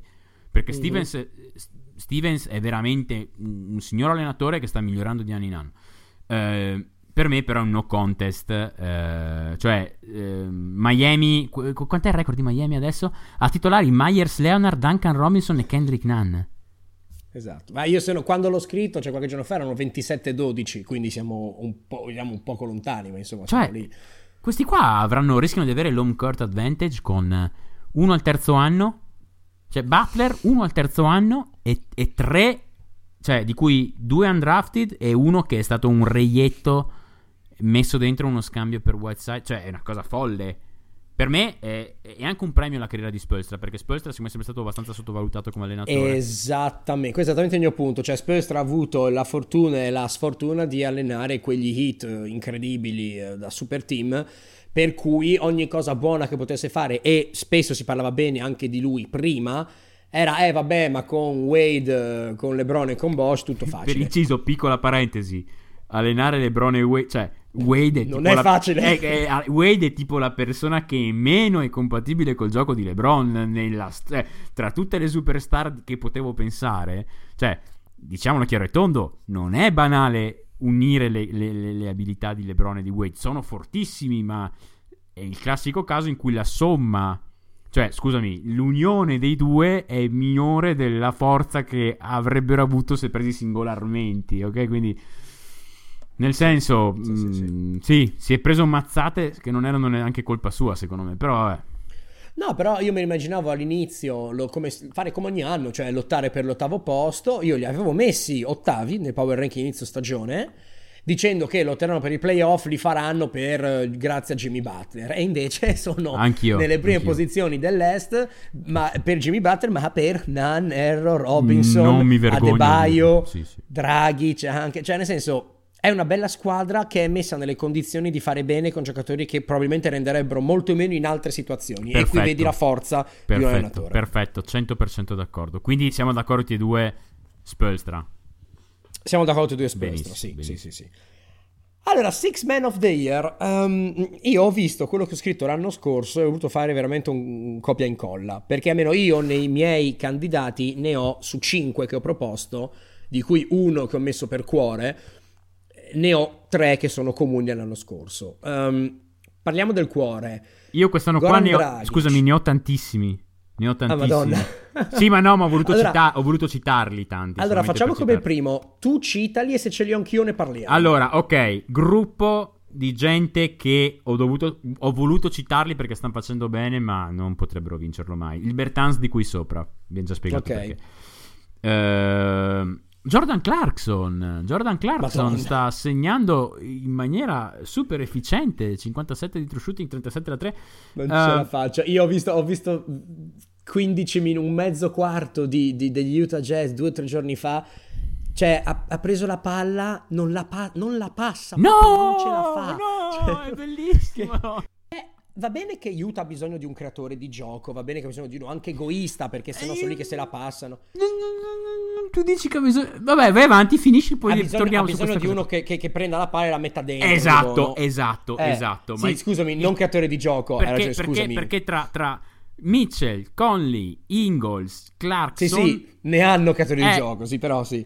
No, ma cioè, sto qua ha fatto 15 secondi girando come una trottola dentro l'area e c'erano tutti intorno sul perimetro che correvano sbarcati, dammela, dammela, e non l'ha passata mai. No. Cioè, io non posso... No, lo no. odio, lo odio. No, cioè, no, no. Clarkson ha proprio, è, proprio, è proprio un Venezia. È proprio un Venezia, Sì. Clarkson. Comunque dovevo citarlo perché sta, sta, eh, sta facendo un Williams light, quindi devo citarlo, ovviamente. Quindi de- devo citarlo. Il terzo che cito per, per- per rendergli omaggio, che eh, se non ho cap- devo aver sentito il tuo nome quando tu l'hai citato adesso, ce l'ho tra, non è tra i miei finalisti assolutamente, ma devo citarlo, Goran Dragic. Eh, ehm, anch'io, anch'io. 16-5, 40 da 3, 58 di true shooting. È il leader offensivo della second unit, della squadra più sorprendente della Lega. Ho dovuto citarlo. Sì, io l'ho inserito anche se le sue cifre non sono pari a quelle degli altri che ho inserito per rendere merito uno premio alla carriera, tipo Oscar alla carriera, anche se ha già fatto uno star, quindi ci sta insomma. Sì, sì. E poi perché è una squadra che sta facendo bene. E quello che mi piace è che molto spesso le squadre che fanno bene, senza per forza essere delle corazzate, le troviamo un po' sparse in questi premi. Sì. Guarda, Miami abbiamo il Coach of the Year, abbiamo l'MIP, abbiamo il Six Man, eccetera, eccetera.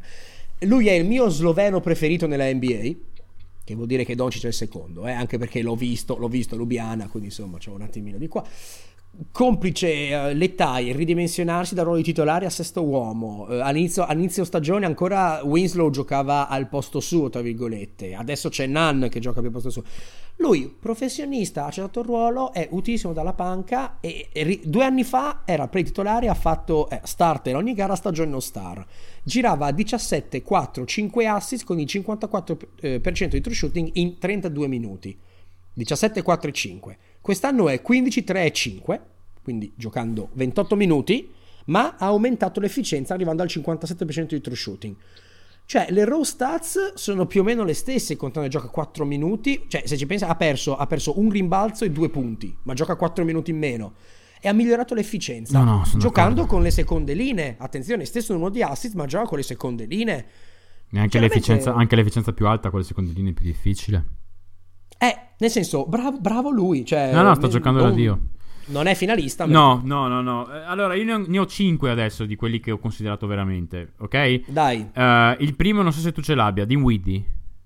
no. Eh, perché sospettavo, perché io, l'ho- io l'ho dovuto citare perché ha delle cifre pazzesche, cioè 22-6, si è preso un carico clamoroso all'infortunio di, di Kyrie mantenendo una, insomma, una efficienza quasi nella media col 54% di true shooting. Le statistiche avanzate sono molto buone, molto buone, a 1.66 di ppm, quindi insomma molto buone. Um, problema, queste cifre le ha messe solo da starter praticamente, non dalla panchina. E eh, ragione per cui io non l'ho messo. Esattamente, esattamente. Perché se tu vai a vedere le cifre nude e crude di tutti gli altri che sto per parlare, uh, a questo momento Dinwiddie sarebbe avanti a tutti gli altri. Il problema è che queste cifre le ha avute solo da titolare. E le cifre caleranno. Quindi uh, prendetelo come un grosso asterisco. Dinwiddie l'ho dovuto citare, ma non ce l'ho. Cioè, dovrebbe vincere, eh, però non, non, è il mio vincitore. Ho dovuto citare. Perfetto. Gli altri quattro uh, p- potrebbero addirittura essere, uh, cioè averli proprio identici. Uh, eh, può essere bene. È, è, è, molto, è molto, possibile. vabbè, Derrick Rose. Derrick sì. Rose, de- de- devi averlo. Uh, 18,6, 56% di true shooting. Uh, le avanzate sono buone per Derrick Rose quest'anno. Questa è la differenza grossa. Um, perché sono buone? Perché eh, dal punto di vista dello scoring sta replicando la scorsa stagione. E già la scorsa stagione, la scorsa stagione però dicevo, mm, non mi convince il tiro da 3, mm, segna, ma... Questa volta qua però l'assist percentage è salita al 42. L'anno scorso era il 26, tre anni fa era il 14. Cioè, Rose è diventato, sta essendo di nuovo, eh, adesso qua mi criticheranno perché non si deve dire sta essendo, io lo dico lo stesso, sta essendo un, crea- is being, is being okay. un creatore di gioco. Io sì. comincio a credere che queste cose che lui faccia siano portabili in un ruolo di eh, scintilla dalla panca in una contender. Boom, l'ho sparata. Però se c'è lui che fa quel ruolo in una contender, non vedo perché non ci debba essere lui in questo momento. Eh, oggettivamente sì, cioè, stessa, stessa, stessa mia ragione. Cioè, ho l'impressione che non sia un fuoco di paglia. L'anno scorso sì, ce l'avevo. Ma quest'anno non ho l'impressione che... Tra l'altro, ehm, piccola parentesi, andate a leggervi su Rose l'articolo uscito oggi, domenica Cosimo, 19 sì. gennaio, di Cosimo Sarti, perché è quello che stiamo dicendo noi più molte altre cose, molto più completo. Cioè, Rose è sempre stato molto difficile da definire, un po' per il bagaglio che si porta dietro nella carriera, eh? cioè MVP più giovane, rotto, cioè un enorme what if. Se noi riusciamo, e ultimamente ci stiamo riuscendo, secondo me, a abbandonare sta madonna di what if. Eh, ma era il più che giovane. Non è eh, ma cosa faceva? Sì, sì, sì. Eh, ma cosa. Sì, what if se non si spaccava. Però... Sì. Cioè, se riuscivamo, se riusciamo a vedere questo qua, ci concentriamo su cosa sta facendo veramente. L'anno scorso, qualche dubbio ancora. Ho l'impressione che abbia tenuto le cose positive e eliminato le negative. E ha aumentato quelle positive. Quindi per me. Esattamente. È, è, per me è un candidato. Per me è un candidato. È uno dei. Non, non è. Diciamo che l'unica roba che io ho un pochino ho contro è il fatto che è un po' Bolog, per quanto era il più l'anno scorso, sì. il 40% dei suoi tiri arriva dopo almeno 6 secondi di possesso, che vuol dire sì, che palleggia, sì, palleggia, palleggia, palleggia, palleggia. Però è uno dei miei tr- tre finalisti. Però la pass- l'anno scorso la passava male, quest'anno la sta passando meglio. E quello che mi piace molto è che non si è, di- non si è detto io adesso divento Stephen Curry. No, io faccio il Derrick Rose è settimo nella lega per numero di drives di penetrazione a partita, avendone quasi 18 per gara, li converte al 57%, la quarta percentuale. Non è quel mostro atletico che era dieci anni fa e prima degli infortuni, e grazie al cavolo, però sta giocando come gioca Derrick Rose. Sì, a me sì, questa sì. cosa piace, piace molto. Secondo nome che penso abbia anche tu, anche se non mi offendo se non ce l'hai, uh, Schroeder. Sì, Ce l'hai, 18... abbiamo gli stessi. Abbiamo gli stessi. Abbiamo gli stessi um, 18 e 4, 56 di true shooting. Le avanzate non lo adorano, uh, soprattutto il box plus minus.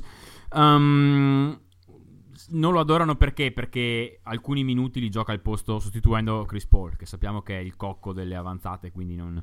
Um, sta dando una grossissima mano dalla panca, indubbiamente. Um, per me siamo vicini a livello di Rose Uh, considerato anche il record della squadra, siamo molto vicini a livello di Rose. Tra i due prenderei ancora Rose, però devo ammettere che Schroeder sta avendo un grosso, un grosso ruolo a OKC. Sono d'accordo con te, anche lui è un, una specie di finto sesto uomo, nel senso che potrebbe guidare una squadra magari di medio livello, secondo me. Eh, ok, si sta giocando bene, meglio di quanto ci si aspettasse, anche se i nomi li ha, però insomma, anche perché trade non sono ancora arrivate. Um, settimi ad ovest in questo momento. Uh, mi piace perché Schroeder fa parte di una, di una roba strana. Cioè, quest, quest, questa, questa specie, cioè, quanto cavolo è bello il basket contemporaneo. Cioè, tre playmaker in campo, uno stretch four che è Gallinari e Adams, che sta funzionando. Una cosa che Cioè, sono molto lontani i tempi di Dragic, Bledsoe e Isaiah Thomas eh, da, e, e, bestemmie. Da te. Non era la stessa situazione. Ecco perché, era la stessa situazione. Ecco perché tu mi vieni a dire funzionano, ma funzionano perché? Perché Shea poi può tenere i tre, perché Paul certo. è molto buono in difesa, perché, eh, perché Paul sa giocare anche off the ball, perché Shea sa giocare anche off the ball Uh, perché non sono piccoli, soprattutto, soprattutto Shea non è per niente piccolo e, no, e Chris certo. Paul è, è, una, una, è, un armadio, di là avevi due botoli. Um, so, nessuno, che, nessuno che, voleva so, giocare off the ball. Posso andare avanti se vuoi. Lo so lo so benissimo. No Schroeder però interessante è in 9 dei 10 migliori quintetti per differenziale con l'avversario sì. di Oklahoma City. I primi 5 sono quelli col triple playmaker. Sì sì sì no Quindi... ma, ma, sta funzionando Schroeder. Cioè eh, diciamo che ce l'ho a livello di Rose ce l'ho a livello di Rose eh, ed, ed è forse prendo Rose per gusto personale però ce l'ho a livello di sì. Rose Uh, Idem. Ultimi due sono i due Clippers. Vabbè, dai, Williams, Williams e Arrel. Williams e Arrel, il, esatto. il, pick roll, il, pick and roll, più fatale dei esatto. Los Angeles Clippers. Li possiamo vedere insieme, li possiamo vedere. Uh, guarda, Arrel 19-7, 60 di true shooting. Le avanzate lo adorano, ma lo adorano per una ragione, insomma, perché, perché fa cose utili in campo. Um, Arrel ha fatto un ulteriore salto, secondo me. Gioca 3 minuti in più rispetto all'anno scorso. E, e, ed è un po' calato in efficienza, è vero, ma non è crollato e la difesa comunque è rimasta a buoni livelli. Cioè ha mantenuto quei livelli di energia e li ha portati a 30 minuti a partita ormai praticamente che non è, è notevole. Sì. lui a 20 più 6 eh, è sempre discretamente efficiente 56% le avanzate però adesso veramente lo condannano. Cioè in difesa Lou Williams è veramente una cosa che non puoi sopportare può esserti molto d'aiuto in regular season per diverse ragioni io credo che Lou Williams nel momento in cui arriveranno i playoff in una serie contro i Lakers uh, non puoi far giocare 30 secondi di Lou Williams nel momento in cui gioca anche LeBron James perché mm. LeBron James è il più forte giocatore nella storia a cercare il, il mismatch e LeBron James palleggerà e muoverà e muoverà i giocatori fino a quando non riuscirà a tirare dentro, in un pick and roll Williams ed avere uno scambio, uno switch su Williams cioè perché lo farà lo farà lo ha fatto con un giocatore sì. molto più intelligente in fase difensiva come Kerry, lo farà anche con Lou Williams e non potrai tenere Lou Williams in campo. Um, chi, chi, chi, chi, prendo? Per me, se in una squadra come i Clippers,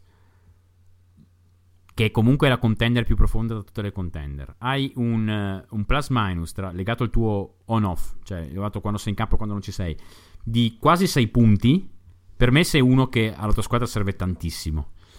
E, e, sostituire qualcuno ai Clippers non è come sostituire entrare per Terrence Ferguson, entrare per Bruce Brown Jr. o entrare perché adoro o entrare per Theo Pinson, ok? È qualcosa di più. Quindi io prendo Arrel. Io qualcuno sopra la media, io ho messo beh, Lou Williams e Montrezl Harrell. Se i Clippers vincono il campionato, sarà grazie al lavoro in regular season di lui sì, e Montrezl. Sì, sono d'accordissimo, sono d'accordissimo. Sono d'accordo che in una sfida diretta e nei playoff Lou Williams può essere veramente un minus, soprattutto nel caso dei Lakers, ma non solo. Però, cioè, Lou Williams sta facendo quello che Jimmy Butler faceva a Philadelphia l'anno scorso. Cioè, quando tutti si cagano i pantaloni, lui prende la palla e sì. gliela vince o gliela recupera. Mi piacerebbe vincesse Arrel per cambiare e per premiare l'altro 50% del binomio più, più bello della NBA ho qualche dubbio perché il Six Man of the Year è un award che è vinto da giocatori perimetrali, cioè gli ultimi dieci anni tre volte Lou Williams, tre volte Jamal Crawford, Eric Gordon, James Harden e J.R. Smith. L'ultima ala grande che l'ha vinto è stata la Marodon nel 2001, 2011, scusami, prima 2004 con Antoine Jameson. Quindi difficile, però mh, mm, mm, uno dei due, mi piacerebbe Arrel. Eh, per, me, per me l'impatto che sta avendo Arrel sui Clippers è molto più importante dell'impatto che sta avendo Williams sui Clippers, quindi ti dico io prendo, io prendo Arrel. E, e... Ne, nel mulino che vorrei Dragic per me perché voglio essere euroinomane ma proprio solo per quello. Uh, io n- n- non lo so non ho, non ho, un chiaro favorito nessuno di questi qua illumina il mio cuore onestamente. Mm. vabbè mi piace Dragic ma nessuno di questi illumina il mio cuore. Con la ragione però ti dico Arrel qua prendo Arrel io. Sì sì idem. Allora MVP eh sì, a me, a me spiace non so tu quanto hai da dire con l'MVP oh, io ne ho ma guarda, cioè... È Cioè, ti... Perché è, è, il premio più prestigioso, ma è, è purtroppo è scarno a dire. Cioè, io Senti. ne ho contati solo due. LeBron non l'ho messo dentro. Yeah, allora, yeah, io, io, qua sono un po'. Perché io non ho un chiaro secondo. Uh, ho Arden davanti a LeBron, ma non di tanto quanto non la gente. Um, ho Arden secondo, ma non, non troppo. Uh, giusto per completare, chi sono i primi, i, i primi cinque? Dai, ti tengo un po' sulla baracca e dobbiamo dire qualcosa. Giusto, dobbiamo. dobbiamo, dobbiamo... allora, Gianni, Sarden, LeBron, Doncic e Anthony Davis. Perfetto. Perfetto. Ok. Uh, Doncic ovviamente non lo considero neanche perché in generale, cioè non lo considero meglio. Eh, lui e LeBron sono, hanno uno stile di gioco molto simile.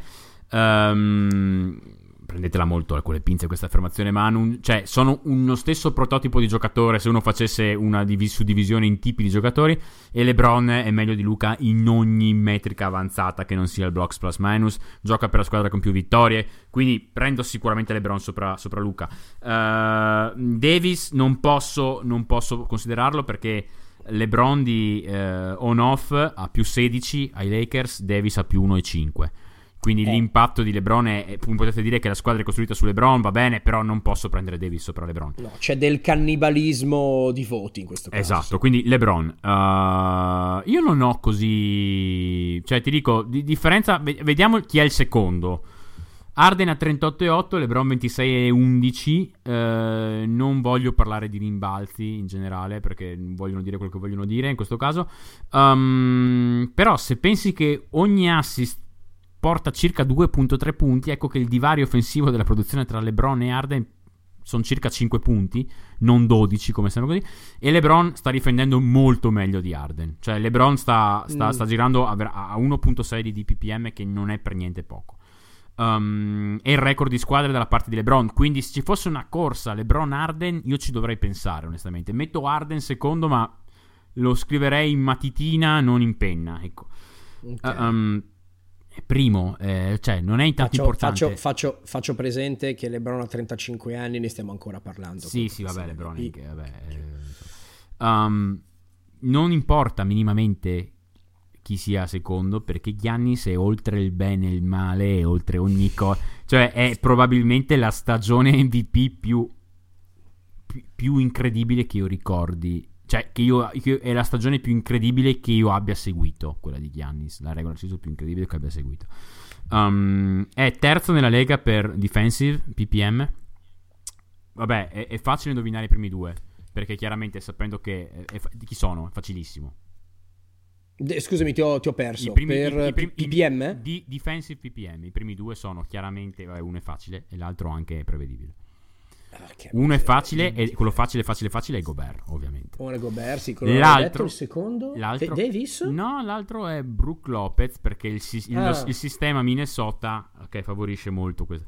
Um, eh, mi, mi, Milwaukee. Sì, sì, scusami, sì, sì, sì, Milwaukee. Uh, il quarto, curiosamente, ne parliamo dopo, il quarto eh, non è così non è così banale, il quarto è Gasol così giusto per ah. uh, sì ma dopo ci torniamo su questa cosa qua. Uh, ah, ah, ah, tu, tu, ok tu ce l'hai o no? uh, allora um, oltretutto Giannis è terzo anche per offensive PPM cioè terzo della Lega per defensive e terzo della Lega per offensive. Questa cosa non ha senso minimamente se a questo aggiungiamo il record di, di, di, della squadra l'annata di Giannis è l'annata di MVP più convincente che io mi ricordi non puoi non darlo a Giannis.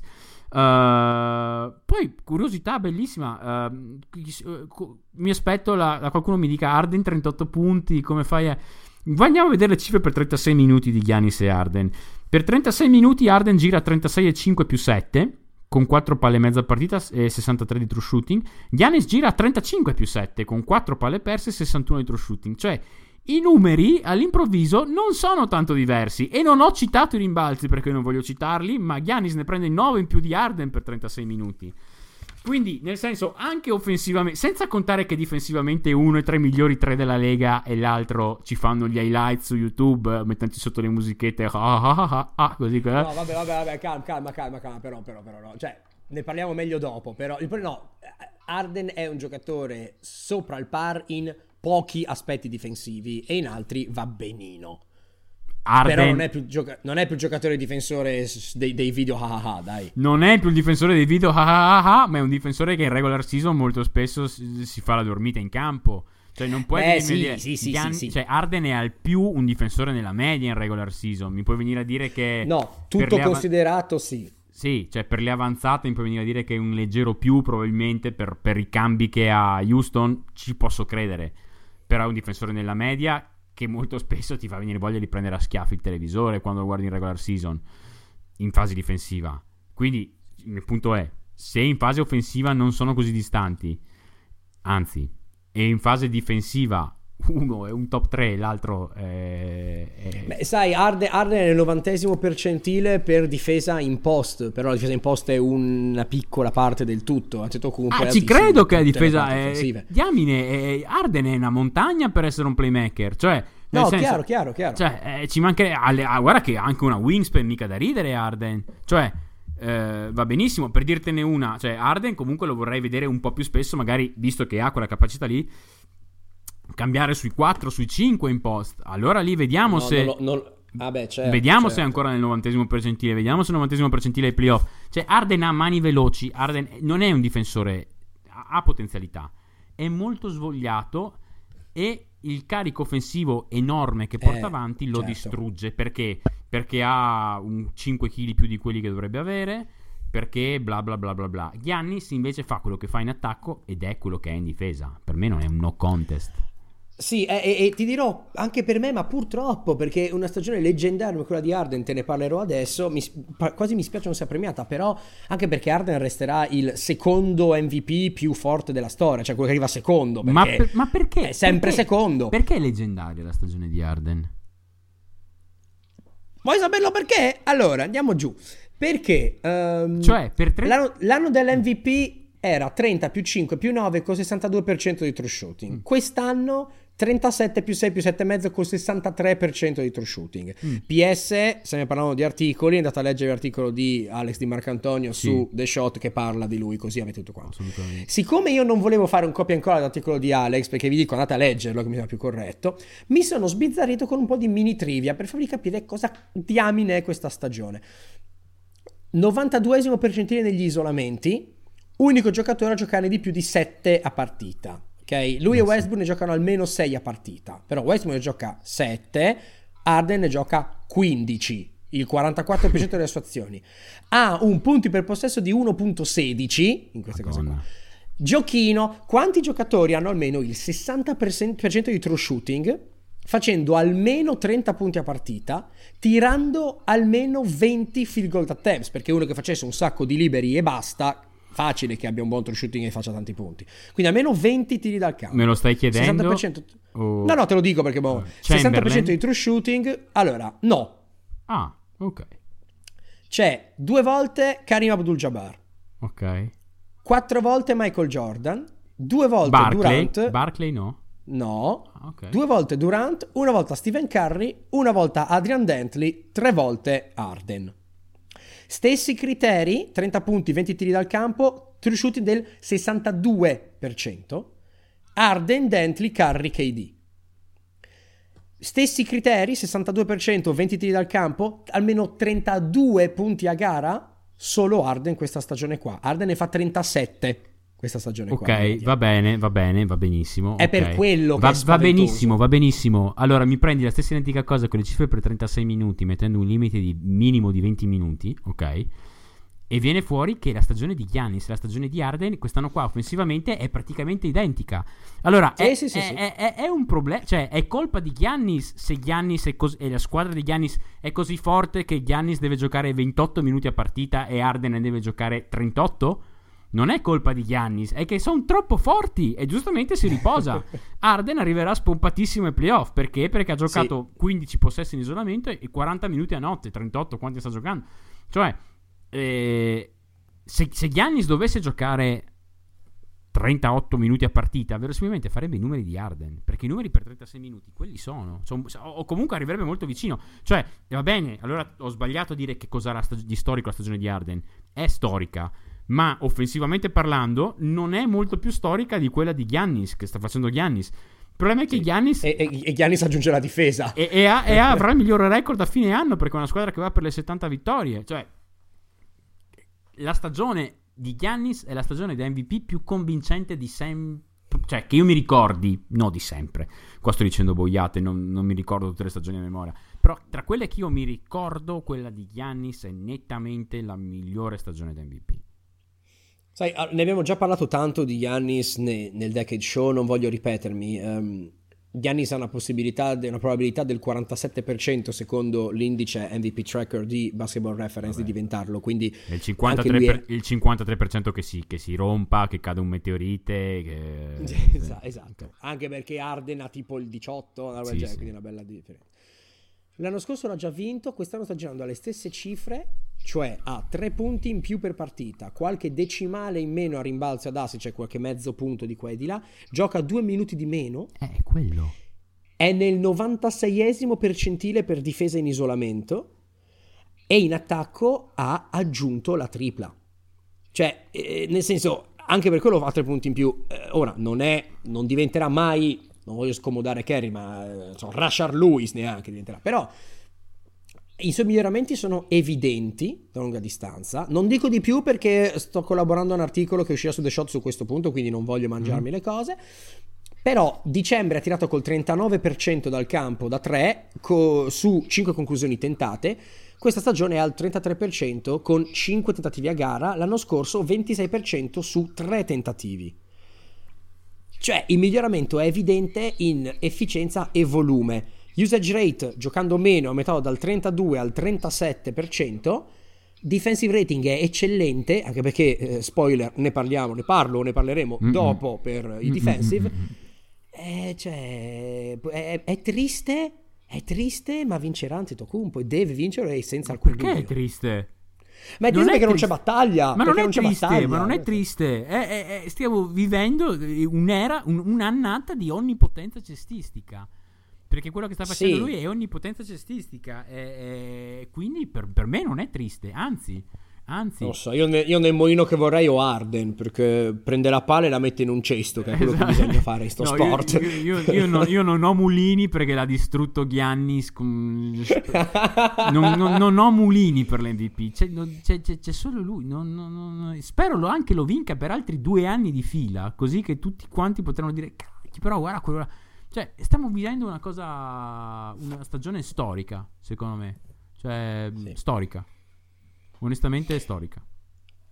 Allora, Defensive Player of the ecco Year. Qua, ecco qua, va bene. Allora, Andre, Andre, se mi permetti, ne parlo prima io vai, e poi vai, tu. Vai, cioè, vai, diversi, diversi. Perché io ah, ho visto cosa abbiamo scritto l'anno scorso, perché non è mai facile sta cosa, cioè, divento veramente pazzo. Quindi sai cosa ho detto? Ho detto faccio una cosa come abbiamo fatto per il Decade Show. Prendo varie statistiche difensive, vedo chi è rispetto ai miei candidati che sono 5 chi è nelle varie statistiche, do un sistema di punteggi e vedo quali sono gli ultimi, cioè scusami, i primi secondo il sistema dei punteggi, ok? Ho preso 5 categorie. Anch'io ne ho 5 Le... di candidati. Bene, allora, categorie sono stocks, appunto, stoppate e rubate insieme, quindi okay, statistica molto okay, cruda, eh? Okay. Defensive win share, cioè quanto questo giocatore ha contribuito a vincere in difesa la sua squadra. Defensive box plus minus, cioè una media, un rapporto rispetto alla media della Lega e um, percentuale dal campo degli avversari quando sono difesi. Ok, ok, abbiamo, abbiamo, due metriche in comune tra... Io ho preso tre metriche per decidere sostanzialmente, due le hai preso anche tu, quindi... Eh, probabilmente... hai preso il defensive PIPM? Io, io ho preso, il... sì, ho preso il defensive PIPM ehm, okay. ho, ho, preso la differenza... In generale, però mi sono basato molto sulla differenza dal, da, delle percentuali dal campo degli avversari. Uh, okay. Quindi che hai preso anche tu. Uh, mi sono basato molto sull'on-off uh, dei punti subiti per 100 possessi col giocatore in campo e giocatore non in campo. Questi i miei due principali. Okay. E poi ho preso il, il, in generale, un, chiamalo PIPM, chiamalo BPM, insomma. Esatto. Comunque vorrei prendere un attimino solo per fare un enorme omaggio a tutti quelli che si fanno un mazzo tanto con le statistiche, che siano reference, Synergy o con tutti sì, gli altri, sì. perché ci danno una quantità di materiale spettacolare. Sì. Allora, i miei giocatori sono, okay. e qui vediamo se i tuoi sono uguali. Eh. 4 su 5 sono identici, sono abbastanza convinto. Sì, te, te, temo anch'io. Uh, io ho Gobert. Ce l'ho. Davis. Ce l'ho. Antetokounmpo. Ce l'ho. Jonathan Isaac. Non ce l'ho. Ah, ah, e Ben Simmons. Non ce l'ho. Oh, bello! Non ce l'ho. Io non ho considerato giocatori perimetrali. Ah, ok. Non ho considerato giocatori perimetrali perché... Uh, Quindi io, tu hai Embiid? Io no. No? Io ho Brook? Lopez e ho... Ah. E ho The Big Burrito Mark Gasol. sì, è vero. Oh, sì, ho questi qua. Uh, perché? Perché perché secondo me il gioco sta diventando ancora di più un gioco a chi controlla il canestro e quindi ho messo quasi solo rim protector o gente che attraverso istruzioni riesce a proteggere il ferro come Gasol. Quindi oh, questa è mio, la mia razionale, cioè questo qua è il, il, miglior difensore perimetrale in regular season, non riesce ad incidere come incide un buon rim protector. Quindi io non... Però però ho, ho, ho... Cioè, vuoi dire, nel senso, il ragionamento parte dal fatto che siccome tirano tutti tanto bene da tre, perché basta quella direzione lì, l'effetto positivo marginale di un buon difensore sul perimetro è meno forte, no, questa è eh, l'idea? Più che altro perché se... se, se ehm... Cioè, alla fine, i giocatori... I giocatori che comandano la Lega da, da, sempre sono i giocatori che concludono con alte percentuali al ferro, eh, ok, con alte percentuali al ferro e con alto volume e alte percentuali al ferro. Sempre. Prima sono stati i centri, ok? Uh, I centroni, c'è stata l'epoca dei centroni, uh, non so, Shaq, uh, Olajuvon, yeah. Duncan. Um, poi è arrivato LeBron. E LeBron è LeBron perché ha, ha mantenuto percentuali al ferro in, e sta mantenendo percentuali al ferro incredibili per anni ad un volume altissimo ed ha unito a queste percentuali la capacità di trovare i suoi compagni.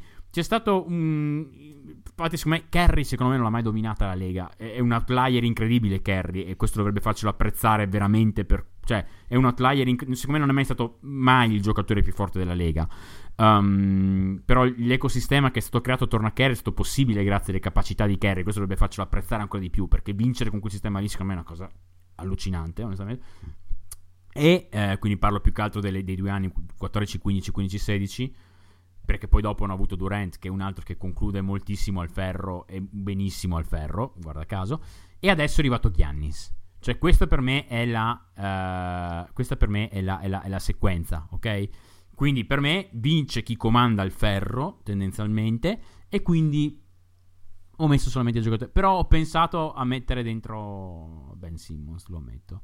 Mm-hmm. Questo, questo mm-hmm. cambia un po' i playoff, nel senso che i playoff sei molto più matchup based, quindi Uh, ma c'è, c'è capito uh, la difesa di un Simmons è più importante della difesa di un Brook Lopez ai playoff non lo metto Chiaro. in dubbio e anche forse di un però Gobert. è un premio di regular season esatto, quindi. esatto allora ti faccio la carrellata mia poi vai, ti lascio vai, la carrellata vai, tua um, Classifiche per quanto riguarda le stocks, quindi rubate e stoppate combinate insieme. Vai. Anthony Davis, primo posto con 4,1, mm. Isaac secondo con 4. Ma va. Ben Simmons, alto, sì, ben Simmons terzo con 2.8, Gobert 2.6, Antetokounmpo 2.3. Ok. Quindi in questa cosa cosa ho fatto? Ho dato i punti, 5, Davis 4. prende 5, certo, 5 certo. punti, 4, certo, certo. ok, perfetto. Defensive win share, Antetokounmpo 3.1, Davis e Gobert 2.7, Simmons 2.6, Isaac 2. Defensive box plus minus è Isaac primo con 5.3, Antetokounmpo 4.6, Gobert, Davis e Simmons a seguire e percentuale dal campo degli avversari, il primo è Ben Simmons che concede il 37.6% dal campo ai suoi avversari diretti, il secondo è Ma non, non, hai preso, è... non hai preso il differenziale però tu. No, ho preso solo Perché Simmons, Simmons gio- marca giocatori più sul perimetro, quindi è...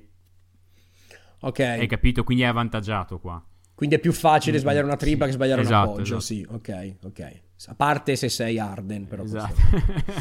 uh, Antetokounmpo e Davis sono a 39, uh, Gobert 40, Isaac 43.9. Allora, quello che si evince è che Isaac è bello sognare, ma su una categoria è il primo, gli altri è sempre, insomma, mm. uno, un altro è secondo, ma gli altri è più basso. Si evince che Gobert non è più quel mostro difensivo, per quanto sia ancora molto buono, che era l'anno scorso o gli anni prima, quindi difficilmente farà la tripletta. E il calcolo brutto proprio con i punti dati dà, attenzione, ultimi posti Gobert e Isaac a 14 punti, Simmons a 15, Antetokounmpo a 18 e Davis a 18. Okay. Quindi io arrivo a un pareggio Antetokounmpo Devi secondo questa categorizzazione okay. molto approssimata. Quindi aiutami. Allora, ce li ho anch'io tra sono tra i miei tre finalisti, eh, loro due. Eh, sono tutti molto vicini i primi tre, non mi offendo, chi prendete prendete. Um, posso chiederti una cosa? Vai. Prova a mettere dentro in quelle classifiche lì Brook Lopez e dimmi se Brook... Se, perché secondo me, se metti dentro Brook Lopez e rifai i conti, secondo quelle tue metriche lì lo vince Brook Lopez. Ti faccio, ah. ti faccio questa sparata, ok? Non lo so, non so niente del tuo... Prova. Mentre io parlo, tu prova a fare quella roba con Brook Lopez. Allora, tu mi dai un secondo che io provo a risolvere il problema di internet e arrivo. Assolutamente. Allora, intanto... Uh, vi, vi, informo che l'ho appena risolto perché sono un mostro. Ok, vabbè. Insomma, se, se, se, volete, se vi serve un tecnico internet, chiamate pure Andrea Snyder. eh, allora, um, io appunto ho, eh, sapete già chi sono i miei.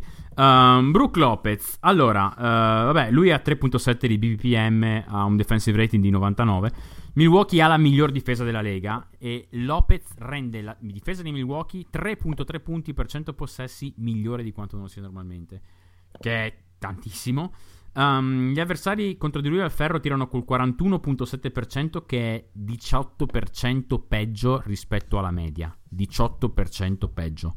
Ecco, questo qua forse è un campo dove Lopez non farà benissimo uh, nel, tu, nel, tuo, nel, tuo, modello perché Lopez difende solo al ferro. Ecco, questo è... Mm-hmm, e quindi le percentuali mm-hmm, di altri chiaro. sono più alte. Chiaro, uh, devo vedere dopo.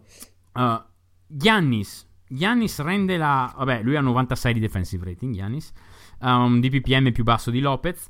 Uh, che per inciso Lopez comunque non so se qualcuno frega qualcosa fa quasi tre stoppate a partita Lopez eh, cioè Giannis rende la difesa di Milwaukee 7 punti meglio cioè l'impatto, di, cioè, su, l'impatto che Giannis ha sulla migliore difesa della Lega è, rendere Milwaukee, è renderla 7 punti per 100 possessi meglio cioè che è follia wow. Um, gli avversari al ferro tirano col 44,6% contro di lui, che è 15% peggiore di quanto non fanno normalmente. Um, la cosa che, uh, che, che, che, ha rispetto a Lopez è che rende più di 2, cioè lui ha più di 2.3 deflections a partita, che è tanto. Um, mi dispiace, ma io non ce la. Per quanto i numeri siano incredibili e stia diventando un rim protector pazzesco, non riesco a darlo a Brook Lopez perché in squadra c'è un difensore migliore di lui. Quindi non riesco. Eh, questo, questo è, è, il cannibalismo dei premi è molto brutto. Non riesco a darlo. Però, però c'è. E non riesco a darlo a Brook Lopez, non posso. Cioè, c'è Giannis. Um, Gobert. Uh, Gobert ha 4 di, di, BPM, che è altissimo ovviamente. Utah ha 101 di defensive rating con lui in campo, 111 senza. Cioè, morale della favola, con lui in campo sono la prima, la prima difesa della Lega, senza di lui sono la ventesima. Quindi Gobert è la difesa di Utah. Punto. Gli altri tirano peggio del 12% al ferro con lui, che è molto. La sensazione è che stia calando, come hai detto tu, ce l'ho anch'io questa sensazione, nettamente. Ma rimane comunque una one man defense. E questo per me è una roba importantissima. Mm. Um, Davis, uh, 100 di defensive rating. Um, 3.8, uh, no scusami, 2.6 di DPPM. Questo campo è parecchio più basso di tutti gli altri che vediamo. Um, sta facendo una grande annata.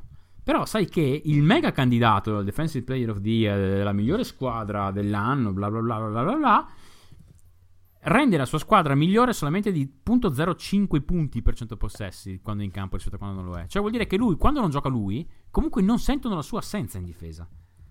Non okay. dovreste essere so- sorpresi da questa cosa, perché uh, in generale, ovviamente per, per la questione che uh, Davis...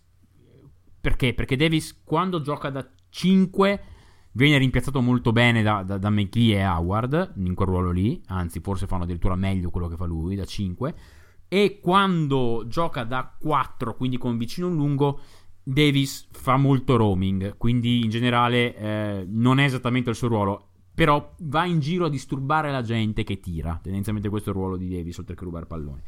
Um, quindi du- Davis è sicuramente quello che sta facendo vedere più um, adattabilità difensiva rispetto a tutti gli altri candidati, indubbiamente. Um, e in generale è uno che è in grado di alterare le percentuali dal campo, da per- cioè proprio da tutte le parti del campo. perché al ferro gli altri concludono con 12% in meno rispetto a quello che fanno in media contro di lui, dal campo il 9% di meno, che comunque è tantissimo. Però comunque, se andate a vedere i numeri difensivi avanzati, quelli di McGee soprattutto sono addirittura migliori di quelli di, di, di Davis. Quindi viene da chiedersi quanto è effettivamente merito del sistema, quanto è effettivamente merito di Davis, questa cosa qua. Um, è vero, McGee è meno flessibile, però comunque al ferro sta avendo metriche molto più alte rispetto a quelle che ha Davis. Poi il, il, la, la, botta di, di hipsterismo è Gasol, che però ha 3 di ppm. Um, e qua ci, ci, divertiamo molto, secondo me, perché uh, Toronto è la seconda miglior difesa della Lega. E chi è il migliore, chi, chi è il migliore tra tutti quanti, uh, in, in, diciamo, perce- come si dice, in on-off rispe- in, di tutta la squadra, per quel che riguarda la difesa, è Gasol. La difesa di Toronto è 8 punti migliore con Gasol in campo rispetto a off. Wow. Ovviamente con chi gioca? Gasol gioca con i titolari, quindi gioca con Ibaka, Lauri, Siakam e Van Vliet. Volete sapere quali sono gli on-off di questi altri? Gli on-off sono i seguenti: Siak- Gasol meno 8, ricordo, eh? Siakam meno 1. Quindi leggero positivo. Van Vliet più 3, quindi prendono più punti con lui in campo che non senza. Lauri più 3. Caspita. Ibaka più 7. Eh, Ibaka più 7. Questo vuol dire che Gasol sta avendo le cifre, sta avendo quel meno 8, nonostante giochi con sta gente in campo. perché, perché, effettivamente il quintetto di Toronto che sta difendendo bene è quello difensivo, non è quello offensivo. Cioè, Gasol effettivamente comanda, cioè, proprio Gasol con le riserve le, le manovra come marionette quei pochi minuti che ci gioca. E comunque sta facendo così bene quel gruppo difensivo delle riserve che anche nei minuti che divide in campo con i titolari lui, che palesemente non, non, in difesa non è che si stanno spaccando il culo, lui riesce comunque a mantenere un meno 8 di on-off. Cioè, è, è allucinante. Um, vabbè. Comunque, morale della favola, non posso darlo a Lopez, perché Giannis è meglio. Um, e, tra, tra parentesi, dal mio modello non ne esce bene. Lopez, no? Come arriva? No. Fa 13, quindi l'ultimo. Ah, ok, ok, ho detto una. Ho detto una. Per, quanto sia, per, quanto sia, notevole per quanto riguarda il defensive block plus minus, che è secondo con 4.9. E anche le stocks. Ed è terzo, ed è terzo con le stocks, esatto, esatto 3.2. Um, non posso darlo a Gasol, neanche, perché sarebbe troppo hipsterismo. I miei finalisti sono Giannis, Gobert e Davis. Ok, i miei sono Davis e Giannis. Allora, qua potete darlo veramente a chi volete. A chi, per me. Chi volete, esattamente. Uh, perché sono tutti e tre ottimi candidati. Uh, la squadra, la squadra, cioè i Lakers fanno meglio difensivamente senza Davis in campo che non con Davis in campo. Di mezzo punto, come dicevo. Quindi non riesco a darlo a un giocatore che, che quando esce la squadra fa meglio difensivamente. Non ce la faccio. Cioè, non ce la faccio. Quindi non riesco a darlo a Davis. Eh, Giannis e Gobert. Gobert è una one man defense. Tu prendi Gobert, lo metti dovunque, quella lì è la migliore la difesa, difesa, della Lega. Perché è un floor raiser enorme. È la migliore difesa della Lega. Io voto ancora una volta Rudy no! Gobert. Garanti- garantismo, garantismo, status quo Gobert. Io voto ancora Gobert.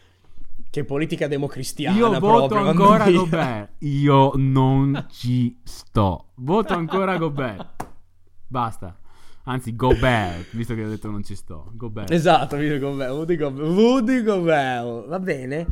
Eh, ok, eh, devo un attimino fare, eh, come dire, ho, ho Craxi che mi è entrato in testa parlando del fatto che votare Gobert significa andare contro le leggi della storia, proprio per, per parafrasare il discorso sul, sulla Palestina lottata no. dell'OLP. Se, volete, se volete mettere Giannis o Davis, io non mi offendo. Io non posso darlo a no. Giannis perché ha già vinto l'MVP, palesemente. A quel punto lì, eh, eh, io però avrei, nel mio, nel mio, mondo avrei Gobert primo, Giannis secondo, Davis terzo, secondo e terzo, potete girarli come volete. Però per me il fatto che tu prendi una... Per... Giannis secondo me sono numeri gonfiati dal sistema che ha Milwaukee. Perché se Lopez ha quei numeri lì, se Robin Lopez ha numeri simili per 36 minuti o comunque in generale avanzati, vuol dire che è il sistema che è buono. Vuol dire che è proprio è il sistema mm. che è portare la gente al ferro e al ferro trovano uno di 2,15 m. Va bene, cioè è una, è una buona idea, ma è il sistema. Quell'altro è il sistema. Cioè, Gobert è il sistema. Cioè, è... Sì, è vero. Eh, io, io, prendo, io devo prendere Gobert non è, vedi, come ogni anno è un, è un puzzle, sì, porca miseria, sì, perché veramente... Perché sai, dici, ah, prendi Gobert, capisco, però Gobert, se vai a vedere le stats un po' più semplici o anche avanzate, cioè prendi il mio modello senza avere alcun tipo di pretesa che sia una cosa seria, perché l'ho fatto ieri sera in 5 minuti, però lui ha un risultato peggiore di Antetokounmpo e Davis di gran lunga. Sì, sì, no, ma, ma no, ma è calato Gobert, è calato, cioè non è... Ed è calato, è calato cioè... però è vero non so, il record di squadra conta. Beh, Utah ha un buon record, però ha fatto 10 a 0, cosa, 10 a 1 adesso sì. di, di, ma no, ma... di, parziale, mm. avendo anche una, una, una, schedule molto facile. Quindi ecco lì c'entra. Il record di squadra quanto c'entra? Ok, quanto c'entra il fatto che LeBron sia comunque un difensore sopra la media e possa cannibalizzare un po' di, non voti, ma narrativa a Davis? Sì, ma Meg- e quanto McGee. costa che la difesa è buona? La, la, la, eh. la, nata, la nata del risorgimento di Howard.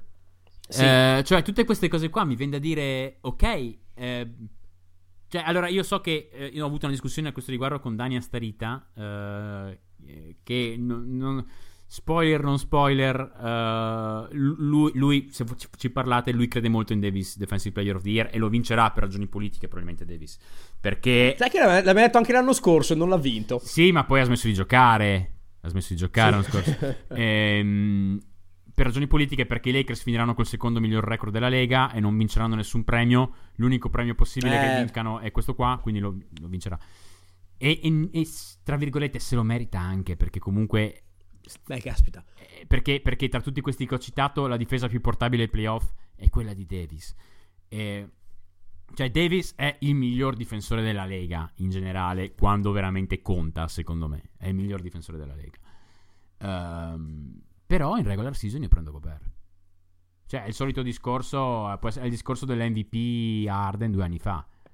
Cioè, io so che Arden non sarà il miglior giocatore quando arriverà il momento, però devo darlo ad Arden. Chiaro, chiaro. Allora, per me mi hai convinto per Gobert, per il ragionamento logico, che nessuno farà nella NBA. No. Quindi dubito che Gobert vincerà. È uno tra Giannis o tra Anthony Davis. Anche a me va bene chi prendete. Um, piccolo, piccolo giochetto. Nel moino che vorrei, vorrei Antetokounmpo, ma non perché lo ritenga praticamente migliore, eccetera, di Davis o altri, insomma, anche perché... Cioè, perché sarebbe molto figo fare il bis tra Defensive Player of the Year e MVP. Allora, Andrea, concludiamo con un momento chi vuole essere milionario, no? Due giocatori nella storia dell'NBA, perché quando ieri sera preparavo l'episodio non sapendo cosa fare, ci butto dentro dei quiz, Andrea, così io rompo le scatole e io mi, risolvo, mi lavo le mani, no? Quindi faccio, faccio, successo col tuo lavoro, vedi che bello. Due giocatori hanno vinto difesi per OD MVP nella stessa stagione. Chi sono? Non lo sapevo. Ok, non lo so. Allora, uno è Jordan. Questo Comunque, sì, sì, sì. No, allora adesso ti dico: uno è Jordan. Ok, questo qua era mm, facile. L'altro? Jordan nell'88. Sì, L'altro è non, Olajuvon. ah, non dovevi dirmelo, ah, eh, Scusa, eh, pensavo volessi. Eh, no, perdone. no, mi ne... pensavo. Olajuvon era uno dei miei, ne... era uno dei miei tre uh, candidati. Olajuvon nel, nel 94. Okay. Ma attenzione, qui non dico niente, ci sono due giocatori che lo vinsero, ma in annate diverse, cioè un anno MVP e un anno Defensive Player of the Year. Ah. Due giocatori. Chi sono? Uh. Ma ok, eh, ridimmi, ridimmi, in che anno è stato messo dentro il Defensive Player of the Year? Perché questo Ah, no, no, aspetta, scusami, la cambio. Tu, tutti, non, non, non, ho qua il, il dato, ma tutti, due, tutti e due sono nell'annata che va dal 2000 al 2010. Ah, ok, perfetto. Uh, e scusami, uh, scusami, uh, scusami, detto una cagata. Uno ha vinto i due premi in questa annata qua, un altro nel 92 e 95, quindi okay, quelle due decadi, okay, non okay, prima. Ok, ok, va bene, va bene. Eh... Carl Malone? No. Madonna. Eh, non è facile. Madonna. Eh, non è facile. No, sto allora, cercando di allora, pensare al 92 95. Chi è? Barclay? Uno No, questo giocatore del 92-95 ha giocato... Eh, ma non posso dire, se no vinci. Ha giocato agli Spurs. Ah, è vero, sì, giustamente. Ha, ha, giocato agli Spurs. Ha giocato agli Spurs. Cioè, perché mi verrebbe da dirti... No, no, di, dimmi, perché mi verrebbe da dirti la, l'ammiraglio, mi verrebbe da dirti David Robinson. Ed è esattamente l'ammiraglio okay, okay. che vinse il Defensive Player of the Year nel 92 e vinse l'MVP nel 95. Madonna.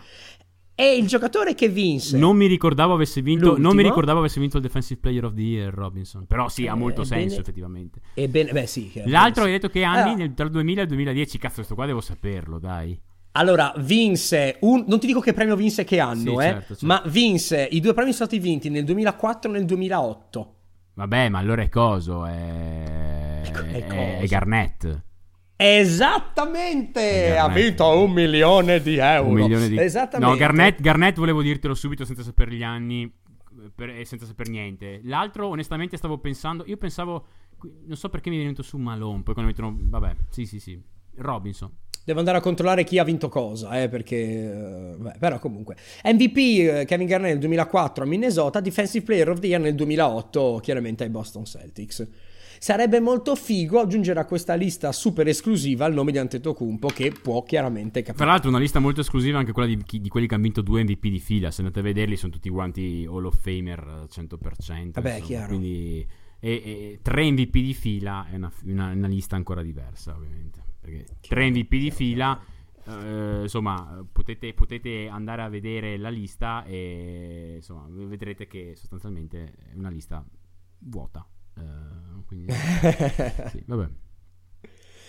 Va bene, eh, vabbè Andre, dopo un'ora e 45 noi possiamo anche direi basta, no? È ora di basta direi. Sì, scusami, ho, eh, ho detto la boiata, mi sono corretto, sono andato a controllare perché mi puzzava di boiata.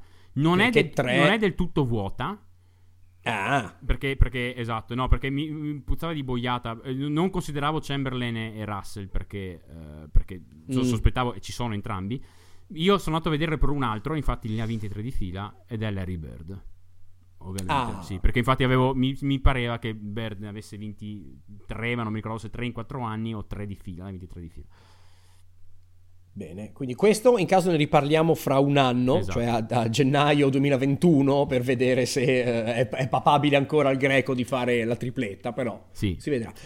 Perfetto, va bene, eh, chiudiamo, chiudiamo, basta, abbiamo parlato tanto, basta. Signori e signori, grazie mille, un abbraccio al mio co-conduttore e co-pilota e come sempre buona NBA a tutti. Grazie a te Andrea, un abbraccio.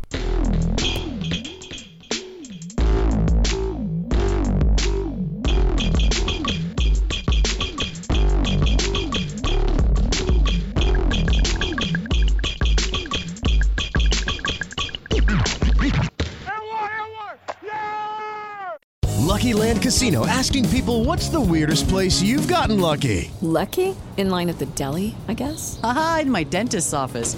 More than once, actually. Do I have to say? Yes, you do. In the car before my kids' PTA meeting. Really? Yes. Excuse me, what's the weirdest place you've gotten lucky? I never win and tell. Well, there you have it. You can get lucky anywhere playing at LuckyLandSlots.com. Play for free right now. Are you feeling lucky? No purchase necessary. Void where prohibited by law. 18 plus. Terms and conditions apply. See website for details.